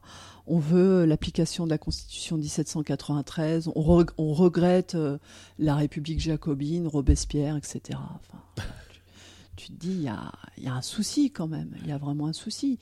Et c'est quelque chose qui, enfin, cette gauche jacobine, elle a, elle a été, euh, comment dire, euh, une espèce de, enfin, elle a joui d'un aura euh, au sein des travailleurs, au sein, après, bon, d'une gauche qui est clandestine, hein, jusque dans les, bah, ju- jusqu'au début du, de la constitution du mouvement ouvrier, hein, jusqu'au début des années mille huit cent trente. Mais ça a constitué euh, ouais, une, une espèce... C'est, cette gauche jacobine euh, a, été, euh, a joui d'un, d'un aura... Euh, d'une aura vraiment euh, très forte parmi, euh, parmi les travailleurs et euh, les opposants politiques, même les plus radicaux, comme Buonarroti, par exemple, euh, dont on aura l'occasion de reparler mmh, quand, mmh. On parle, quand on parlera un peu plus justement de la, l'idée communiste euh, pendant la Révolution française, de la conspiration des égaux avec Babeuf. Et, euh, il n'a pas fait que du bien, Buonarroti. Enfin, il y aurait aussi toute une critique à faire sur... Euh, sur, sur son, enfin, ce qu'il a laissé comme héritage, euh, parce qu'il est, il est mort en mille huit cent trente-sept, hein, c'est, donc il a connu la, la première génération de socialistes, de communistes, et euh, ouais, c'est, c'est vraiment, euh, enfin, cette gauche-là est vraiment un problème. Euh, mmh. Euh, moi, je, parfois, il y a des fois, je m'imagine ce que ça aurait pu donner. Enfin, c'est un peu histoire-fiction, mais ce que ça aurait pu donner si, si, si c'était maintenu au pouvoir. Et je me dis, bah, ça aurait été bien. Finalement, ils auraient révélé leur vrai visage de bourgeois. Ils se seraient comportés vraiment comme des salopards envers les prolétaires. Et, et peut-être que, franchement, on aurait pu passer à un stade supérieur en termes de. Non, mais ça, ça peut se faire actuellement. Hein. Il suffit de tous se rendre. Euh... Peut-être tous derrière Ruffin et tous derrière euh, notre ami euh, Mélenchon, et ça peut se passer. Hein. Voilà, deux cent vingt ans après, voilà. Ouais, ouais. Ouais, en Grèce, ils ont vu avec ah bah ils ont vu là, aussi, oui, oui. Hein, ils ont bien vu. Ils hein, ont dégusté. Do... Ouais. Donc, euh, bah, écoute, on va, on va, on va, si on peut s'éviter cette expérience fiction, oui. Ça serait pas mal. Bon, c'est mal parti, mais ça serait pas mal si on pouvait se l'éviter. Hein, ouais, le côté, c'est sûr, euh... ouais. Bon, bah, merci beaucoup, Sandra. Ouais, merci bah, on, à va toi. Se, on va se retrouver pour une troisième, voire peut-être une quatrième. Ah oui, oui, avec plaisir. Il ouais. y a un truc, alors, ça, j'aurais envie oui. qu'un jour que tu fasses, on fasse une émission là-dessus. C'est sur, on en a parlé tout à l'heure, c'est sur Fran- euh, François Boissel. Oui, oui. Ça serait oui. vachement bien qu'on en parle parce que ça a l'air d'être un personnage assez, euh, assez incroyable. Ouais, ouais, assez particulier. Euh, assez particulier. Dans, ouais. ce qui, ouais, dans ce qu'il préconisait. Ouais, ouais. Euh, ouais, ouais. Ça serait vachement bien. Enfin, et puis il y a toute une foultitude de, de, de, comme ça, de gens qui, qui émergent, oui. qui sont détonnants et qui, qui font exploser plein de trucs, en fait, hein, oui. sur des représentations qu'on avait et euh, qui sont très, très, très randi- radicaux. Et, et donc ouais. ça me permettrait de faire une super émission sur le communisme. Oui. Bah, merci beaucoup, Sandra, en tout cas. Ouais, et puis merci. À la prochaine fois. Où on parlera de quatre-vingt-douze quatre-vingt-treize. Ah oui. Merci Sandra. Merci.